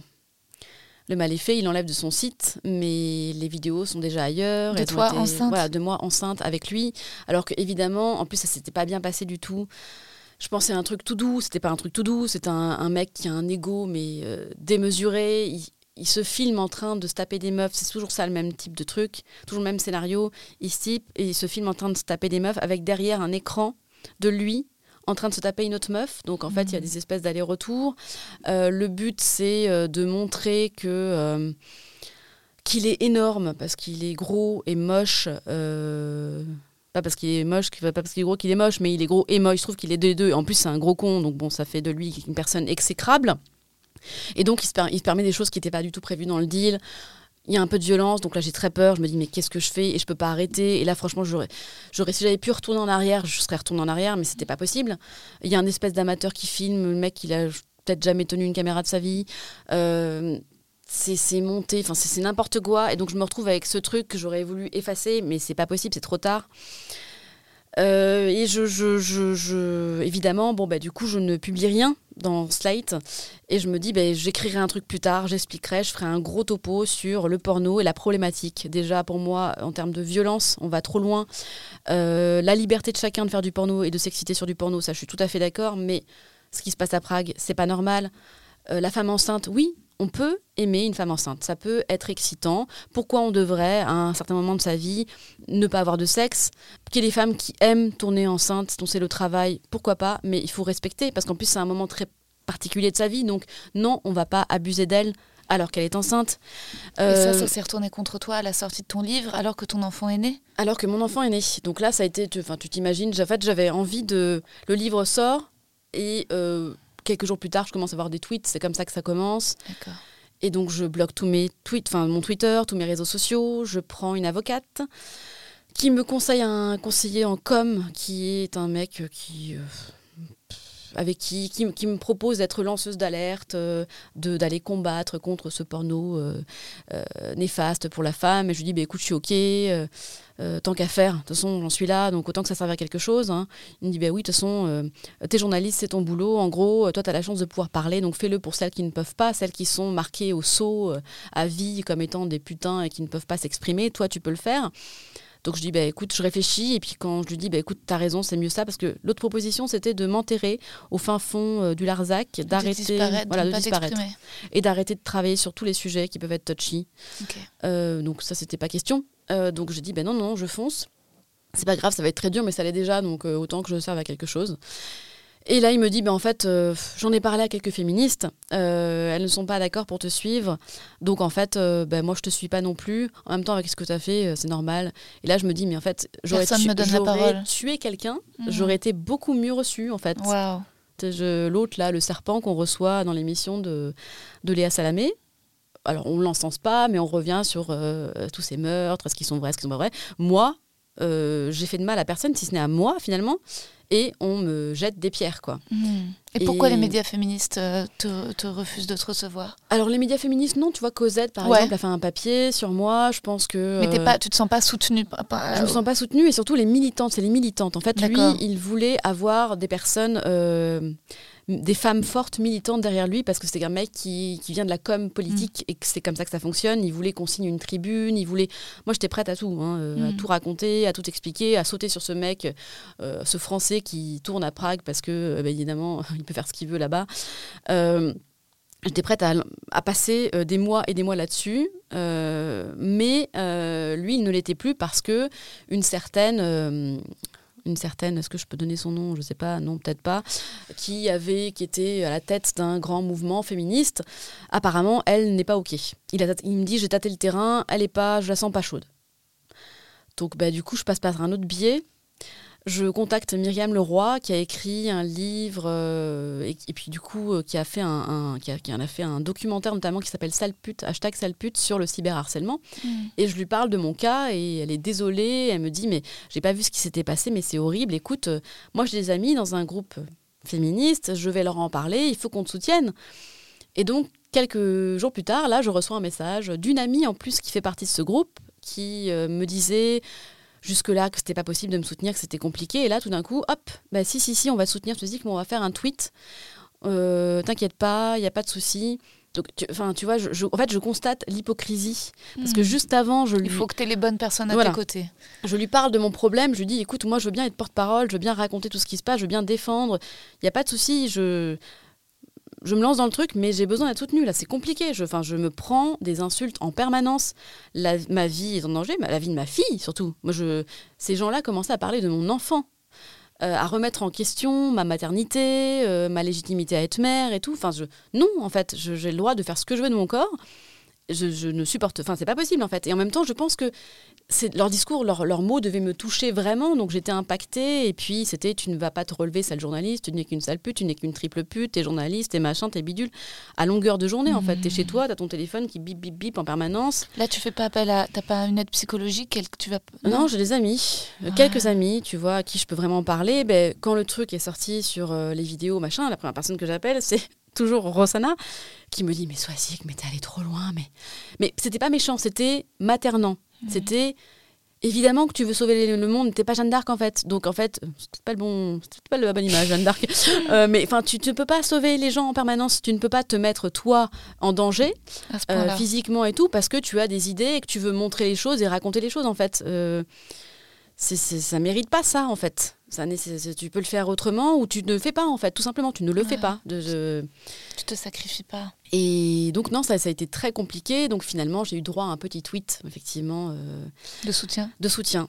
euh, de ces personnes qui, justement, quelques jours avant, avant que je fasse appel à, à Myriam Leroy, m'avaient répondu écoute, on, on- on est justement avec le gouvernement en train de mettre en place des trucs contre le cyberharcèlement, on étudie. Donc j'ai répondu vous mettez en place plein de choses, mais quand on vous demande concrètement de l'aide, en fait, il n'y a même pas. T'étais pas la victime qu'elle cherchait. Non, parce que j'étais pas la victime. C'est ça le problème. Je me, dans mon livre, je me place pas en victime. Hmm. Euh, je reste journaliste qui raconte avec ce qui s'est passé de mauvais. Et un point de vue intellectuel. Voilà. Et pour la suite, j'ai pas pu m'exprimer parce qu'en fait, ce n'est écrit, j'ai rien écrit dessus. Donc en fait, on a, on a écrit à ma place. On a écrit des choses à ma place. On a écrit que j'avais été, euh, euh, que j'étais une travailleuse du sexe depuis des années. On a écrit que j'ai fait ça pour mon plaisir, que j'ai fait ça pour l'argent, que j'ai fait ça pour tout un tas de raisons. Donc ça nuit au, au livre aussi, à la. ça nuit au au- livre et du coup moi effectivement on, a- on arrête la promo parce que les seuls euh, médias qui enfin les seuls médias les médias qui voulaient me recevoir et que j'ai refusé c'était Hanouna et euh, Morandini et mon Mhm. attaché de presse je pense aurait aimé que j'y aille parce que du coup on vend quand même un peu de livres et en même temps elle a eu la sagesse euh, de me dire et que, par contre euh, Tu oui, choisis. tu c'est clair que là la vague euh, elle va pas s'arrêter ça va être ça va être encore pire quoi Ça- Ah, ça va dédoubler, bien sûr. et après, pendant quelques mois plus tard, je me suis dit, j'ai eu le programmateur de Mhm. TPMP, et je lui ai dit, écoute, j'ai- moi j'ai besoin de parler, en fait j'en ai marre que les gens parlent à ma place et racontent une histoire qui est fausse, euh, que je serais mère Macrel, que je serais star du X, que je serais je ne sais pas quoi. euh. Hmm. Non, non, non, je suis juste naïve, certes, beaucoup trop, mais euh, ouais, j'ai beaucoup- j'ai manqué de soutien à ce moment-là, à un moment quand même où en plus t'es es un peu affaibli parce que tu viens d'avoir un enfant, c'est tout nouveau, tu sais pas comment ça fonctionne Hmm. tu deviens mère. Moi, j'ai l'impression que devenir mère, enfin, c'est tous les jours, tu vois, que j'apprends à ta être fille maman. va bien? Elle a quel âge aujourd'hui? Elle va très bien, c'est une petite coquine. Elle a 21 mois aujourd'hui. Oh. Donc ça marche, ça parle de plus en plus, ça Mm. court, ça danse, c'est tout mignon. Mm. Ça dit maman, assieds-toi là maman. Tu vois, c'est c'est- non, c'est merveilleux. C'est fatigant, c'est très très fatigant. C'est euh, c'est plus la même vie. C'est clair que euh, tu je, me revois dire à des amis qui avaient des enfants non mais je comprends pas vous êtes tellement euh, Mm. enfin, vous êtes deux Casanier. puis, voilà et puis Mhm. casanier et puis surtout vous êtes là rigide il ne faut Mhm. pas faire ça et ça Euh, ah, moi j'aurais moi j'aurais un enfant je l'emmènerais partout avec moi on, on sortira on- Mais c'est pas si facile. euh, non parce que tu sors du coup tu casses la sieste donc après c'est compliqué donc Mm. non tu... C'est des règles. c'est des règles oui en tout cas euh, Et en tout cas, ton procès, euh, donc tu, tu ne vas pas chez TPMP, tu vas pas chez Hanouna, mais finalement, euh, je tu gagnes pas, ce- tu, tu portes plainte quand même Je porte même plus plainte parce qu'en Mhm. fait, euh, l'avocate est très sympa, elle est très investie, mais du coup, le mec en communication, c'est un de ses amis. Enfin, elle a l'habitude de travailler avec lui et ce qu'il a dit, j'ai pas aimé, donc je lui répète, je lui dis, mais moi, je peux pas travailler avec cette personne. Elle elle ne, enfin, je pense qu'elle pourrait me vomir dessus, mais moi aussi, je me vomis déjà dessus en fait. C'est ça le problème. Je me déteste pour ce que j'ai fait. Et lui, il appuie dessus avec ses petits doigts. Pourquoi Et- tu te détestes pour ce que tu as fait? Parce que, parce que je, je m'en veux, je, je, je pensais, en fait, je voulais parler d'une liberté de ces femmes, d'espèce de, de, en ayant désacralisé la sexualité, elles en font un truc, elles le transcendent et, euh, et elles sont libres, mais en fait pas du tout. En fait, euh, en fait pas du tout. Ou alors peut-être qu'elles ne le vivent pas comme moi. Peut-être qu'elles elles sont ok avec ce qu'elles ont fait et moi je suis plus trop ok avec ce que j'ai fait. Toi, en tout tu t'es fait du mal. Moi, je me suis fait du mal et euh, tu vois, un éditeur, euh, donc je dis, mais il faut que j'écrive. Alors peut-être que je vais écrire le livre plutôt que euh, des articles. Mm. Et donc, je, je explique à un éditeur, je dis, ben voilà, j'aimerais faire la, der- la dernière phase sur le porno et raconter les trucages au tournage. En fait, éduquer les gens, les jeunes, à regarder le porno avec un espèce de prisme, avec une espèce de. de, de- De avec, recul. oui, de recul, avec tous les, les outils nécessaires, en fait. Mm. Et puis expliquer, oui, qu'une femme, elle a un corps qui évolue, que selon ce moment de sa vie, on va la considérer comme telle, qu'il y a des cases, il y a des tags, il y a des catégories, et qu'on va aimer telle femme avec telle catégorie parce qu'on a cette appétence pour tel fantasme. Comment se construisent nos fantasmes, d'où ils viennent? Est-ce qu'une société a tel ou tel fantasme? Est-ce que c'est elle qui crée les fantasmes des, des- des personnes qui vivent dans cette société? Ou est-ce que c'est nous qui les avons, qui sont propres? Enfin, je me pose plein de questions. Enfin, j'intellectualise beaucoup les choses, peut-être trop. Quand, du- quand est-ce que ça se tasse? Quand est-ce que d'un coup tu te sens plus harcelé au quotidien? Euh, je dirais, euh, de, ouais, euh, depuis peut-être un, oui, un an, six mois. Ouais. Mais j'ai toujours cette espèce de peur, cette espèce de peur que les gens tapent mon nom et tombent dessus et ne comprennent pas parce que, tu vois, pour le porno, justement, ce fameux éditeur me dit, mais les gens vont pas comprendre que tu sois pro travailleuse du sexe dans ce qui est de l'escorting et anti-porno. Je fais, mais en fait, je suis pas pro travailleuse du sexe. Je suis pour le choix de laisser à celles qui le font avec plaisir ou en tout cas sans déplaisir, qu'elles puissent l'exercer, que ce soit un métier, que ce soit reconnu, qu'elles aient des droits et du coup euh, qu'il y ait une sécurité qui soit mise en place. Et je suis pas contre le porno, je suis contre euh, cette espèce d'escalade de la violence dans le porno. Et, et le fait que demain, n'importe qui se réveille, il décide d'être euh, réalisateur de porn, producteur, et hop, c'est parti. Il poste, on ne peut plus rien enlever. Que ce soit lui qui ait les droits à vitam aeternam sur un truc que tu as tourné. Et je suis contre le fait qu'on ne remette pas en question les utilisateurs qui ne se remettent même pas en question. Les personnes qui m'ont harcelé, évidemment qu'elles regardent des vidéos. Euh, évidemment que potentiellement, elles ont un jour rêvé de faire appel à une travailleuse du sexe. Mais après avoir regardé une vidéo, après s'être branlé dessus avoir joui, elles considèrent la personne qui est dans les personnes, les hommes, les femmes qui tournent comme des objets, des personnes qui n'ont pas d'âme, qui n'ont pas d'existence, comme une espèce d'outil de branlette, c'est tout. En fait, c'est ça qui- qui- qu'il faudrait, je pense, éduquer, changer, faire évoluer. En fait, j'ai envie que ma fille, quand elle soit grande, elle vive dans un monde où la femme a le droit de faire ce qu'elle veut de son corps, qu'on ne remet, qu'on la remette pas en question, qu'on ne la juge pas. Alors, euh, évidemment, tout le monde va te juger tout le temps. Ça, le jugement de l'autre, tu ne peux pas l'empêcher, mais j'aimerais que oui, que que- qu'elle ait, elle, une ouverture d'esprit. euh, Déjà, j'aimerais qu'elle comprenne pourquoi j'ai fait ça. Donc, j'aimerais pouvoir écrire et expliquer ce dernier pan du truc, en fait. J'aimerais qu'elle ne se retrouve pas face à des images ou face à des, euh, à des réflexions. Tu vois, cet, éditeur m'a sorti un truc qui m'a fait mal. Il me dit On est amis, donc je peux te le dire. On est amis. Euh, non, on n'est pas amis, on se connaît à peine. Mais bon, euh, oui, tu es un mec très ouvert d'esprit, donc. Il me dit, mais ta fille, euh, si tu écris ce livre, ce sera marqué noir sur blanc, et elle se dira, euh, maman m'a... euh, Qu'est-ce que moi, il m'a sorti le truc, en gros, c'est... je me suis fait, je me suis fait niquer à cause de maman. Enfin, un truc comme ça. Je mais c'est- odieux. C'est odieux de dire ça. je veux dire, oui, elle était, oui, j'étais enceinte, c'est vrai. C'est vrai, mais en fait, une femme enceinte qui a une relation sexuelle avec son compagnon, dans ce cas-là, euh, si l'enfant vit, la, vit la, la sexualité de sa mère à ce moment-là, elle vient d'inceste. Parce qu'elle se fait baiser par son père. Enfin, à un moment, si on continue, si on file sa réflexion, ça devient odieux, en fait. Ça de, c'est pas possible de réfléchir dans, cette, dans Ouais, ces non, conditions-là. C'est fou. C'est. Et puis ce que ta fille, je pense qu'au fond, euh, ce qu'elle voudrait, c'est que tu te punisses plus. Oui, mais pour ça, je pense que malheureusement, je ne suis pas libérée. J'ai besoin que les autres me pardonnent d'un truc que j'ai fait. Et quand même, à la base, un truc que j'ai fait pour essayer de mettre en avant des femmes que l'on entend très peu. Donc en fait, je me retrouve dans un espèce de piège euh, où je me sens, euh, par moment, je me dis, ah, ouais, j'ai fait un truc quand même, c'est badass, quoi. Ouais, j'ai fait ça pour des bonnes raisons, je suis OK avec moi, tout va bien.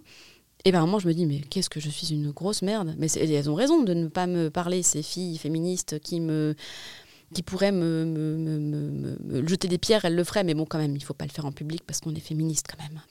En fait, c'est ça qui m'a gênée beaucoup, énormément, c'est que pour moi, le féminisme, voilà, c'est on s'entraide entre femmes, Mm. peu importe les raisons. On est là pour s'entraider comme les hommes s'entraident entre eux. J'ai tué personne, euh, je n'ai fait de mal à personne, je n'ai pas fait de mal à des enfants. euh, j'ai voulu soutenir une cause, j'ai voulu montrer un truc, le démontrer. Peut-être que je l'ai pas fait de la bonne manière, peut-être que j'ai pas eu le temps de bien le faire parce qu'on m'a volé ce temps et que c'est des hommes en grosse majorité qui m'ont volé ce temps. Et en fait, il y avait personne derrière moi. Donc en fait, le féminisme, je, t'avoue que oui. À ce moment-là, je me dis la sororité, en fait, euh, bon ben, c'est un joli rêve. C'est un truc qui n'existe pas. En tout cas, euh, oui, on peut être soror entre amis, avec des personnes qu'on connaît, qu'on estime. Mais euh, se dire soror juste parce qu'on est des femmes, j'y crois euh, très très peu en fait. Je, suis un peu désabusée. Je... Bah, Il y a la politique, en fait. Il y a les médias. C'est-à-dire qu'en fait, la. C'est vrai que. C'est-à-dire que tu as des, des femmes euh, féministes, c'est des politiciennes, quoi. Donc en fait, elles servent Oui. aussi leurs intérêts. euh, Bien sûr. Mais c'est vrai que, je sais plus, j'ai rencontré une femme féminine qui disait, bah, la sororité, euh, c'est une gymnastique en fait. On est tellement formaté à ne pas l'être et à se détester les unes les autres, mais qu'on doit tous les jours s'échauffer et, et pratiquer cette gymnastique pour se souvenir. Mais je vois pas, je trouve ça assez cruel que tu aies manqué de soutien et je vois pas. euh, j'ai l'impression, je ne vois pas vraiment pas de quoi tu devrais encore aujourd'hui te faire pardonner. Franchement, sincèrement, sois-y, que tu vois. Euh, je veux dire, c'est ta, ta quête, elle était, oui, elle était badass, elle était, t'es allé loin, voilà, t'es allé très loin. Euh, La seule personne qui doit te pardonner, euh, c'est toi-même parce que tu t'es fait du mal et qu'il faut que tu te protèges et que c'est et que même si tu as des ambitions et des idées folles et envie d'aller questionner les choses hyper loin, et ben il faut quand même que tu ne te mettes pas dans des situations de danger. euh, Et ça, c'est, il y a que toi en fait, c'est entre toi et toi-même. Après, c'est vrai, tu sais, moi aussi, j'ai senti ça. J'avais des attentes parfois de la part du milieu féministe à la sortie de mon livre, tu Mhm. vois. Et j'étais hyper déçue parce que j'avais des réponses parfois de magazines qui disaient ah bah non euh, euh, c'est trop comique il y y y a des passages drôles le féminisme c'est pas marrant Ah, donc euh, ouais. tu vois ou alors euh, les mecs que je veux ken mais c'est hétéronormé pourquoi parler des mecs? Et puis c'est pas finalement bon Mm. le genre est-ce qu'on a envie de parler du genre et ah bon? Donc et pff, en fait c'est vrai que c'est vrai que tu as des courants, tu as des modes, ça change très vite. Après, euh, tu rencontres les personnes qui t'apportent de la douceur. euh, et, c'est- et tu vois, je sais même pas si c'est féministe de dire ça, que en fait, de la part des femmes, j'attends de la douceur. Est-ce que ce serait pas encore une image patriarcale? Oui, bah oui, Mais, euh, c'est la douceur que t'attends d'elle. Oui. Mais enfin, moi, je le trouve hyper inspirant ton parcours. euh, je veux dire, euh, enfin, c'est, c'est tellement en dehors des, des clous et de tout ce qui nous est imposé à chaque endroit. Tu vois, que ce soit Oui. à l'endroit de la maternité ou à l'endroit de la féminité ou à l'endroit. Et tu vois, ce que tu dis, en fait, que tu es profondément romantique, et que tu avais besoin d'interroger la sexualité, mais j'ai l'impression que c'est c'est très vrai. C'est ce que dit Ovidie dans euh, tu vois son podcast sur le caleçon, qu'en fait elle a souffert que ce mec parte sans son caleçon parce qu'en fait c'est une grande romantique et qu'elle s'est trouvée réduite et qu'elle devrait porter toute sa vie ce passé d'actrice porno. Bon, tu sais. euh, moi, euh, tous les jours, euh, d'avoir une parole sur la sexualité sur scène, tu vois, t'es t'es venu voir mon spectacle, oui. je parle d'autre chose, je parle de mes parents, je parle de mon enfance, je parle justement du fait que la parole libre, mais c'est la parole libre en général pour avoir eu des parents 68 arts, mais je fais de l'humour d'observation, je parle de ce que c'est que se sentir mauvaise gauchiste, mais je suis que réduite à celle qui parle du cul et on me dit pas, vous parlez, la plupart du temps, c'est pas Rosa parle d'intimité, parle de plaisir. Non, c'est Rosa fait des blagues de cul parce que c'est facile.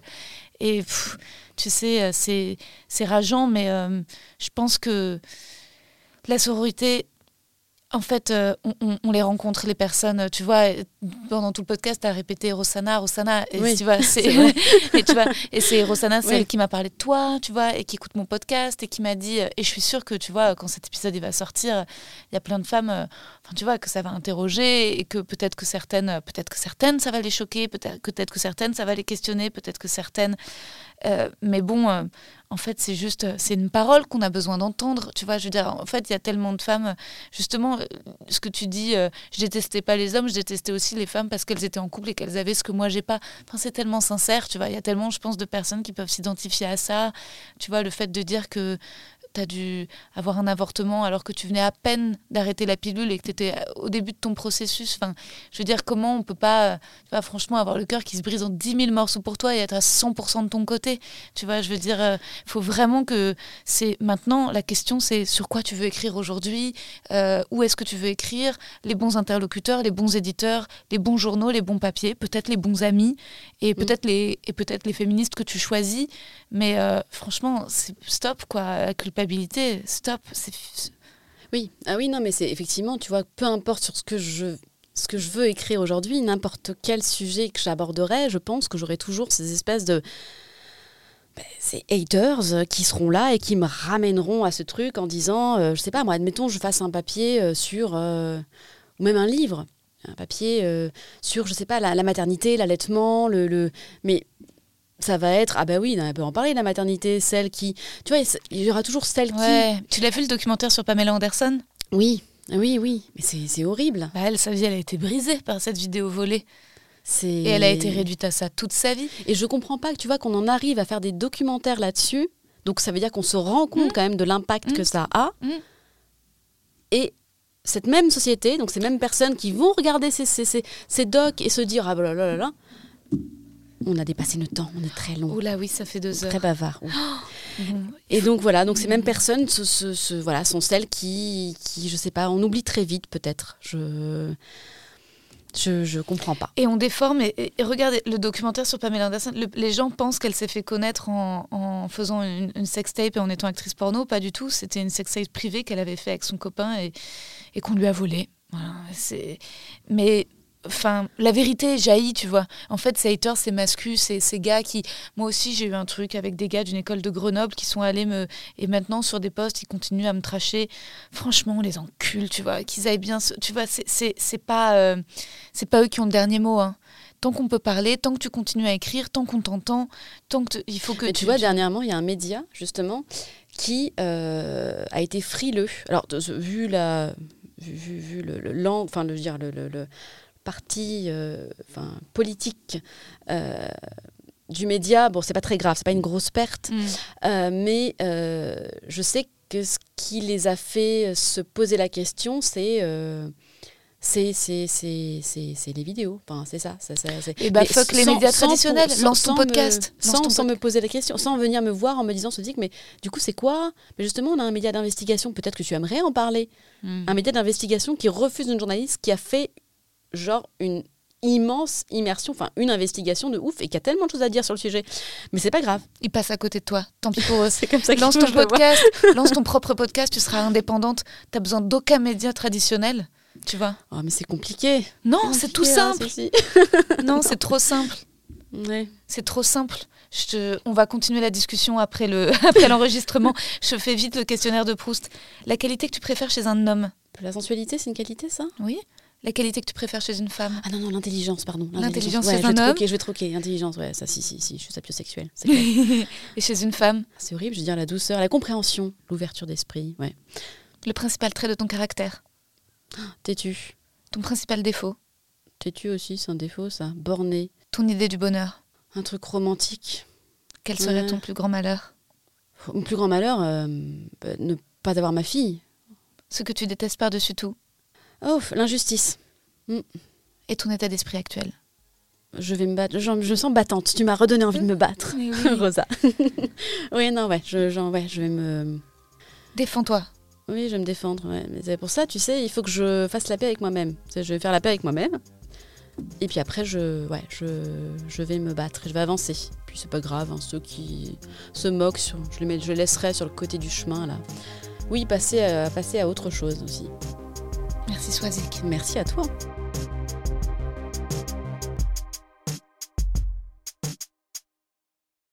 Vous avez aimé cet épisode? N'hésitez pas à le dire en faisant une petite story, en taguant mon compte et celui du podcast, at que je veux ken sur Insta. Vous pouvez également soutenir mon travail en venant voir mon spectacle, en lisant mon livre et en commentant sur YouTube les replays vidéo de mes chroniques sur France Inter. Je suis tous les mardis dans Zoom Zoom Zen. Merci, bisous.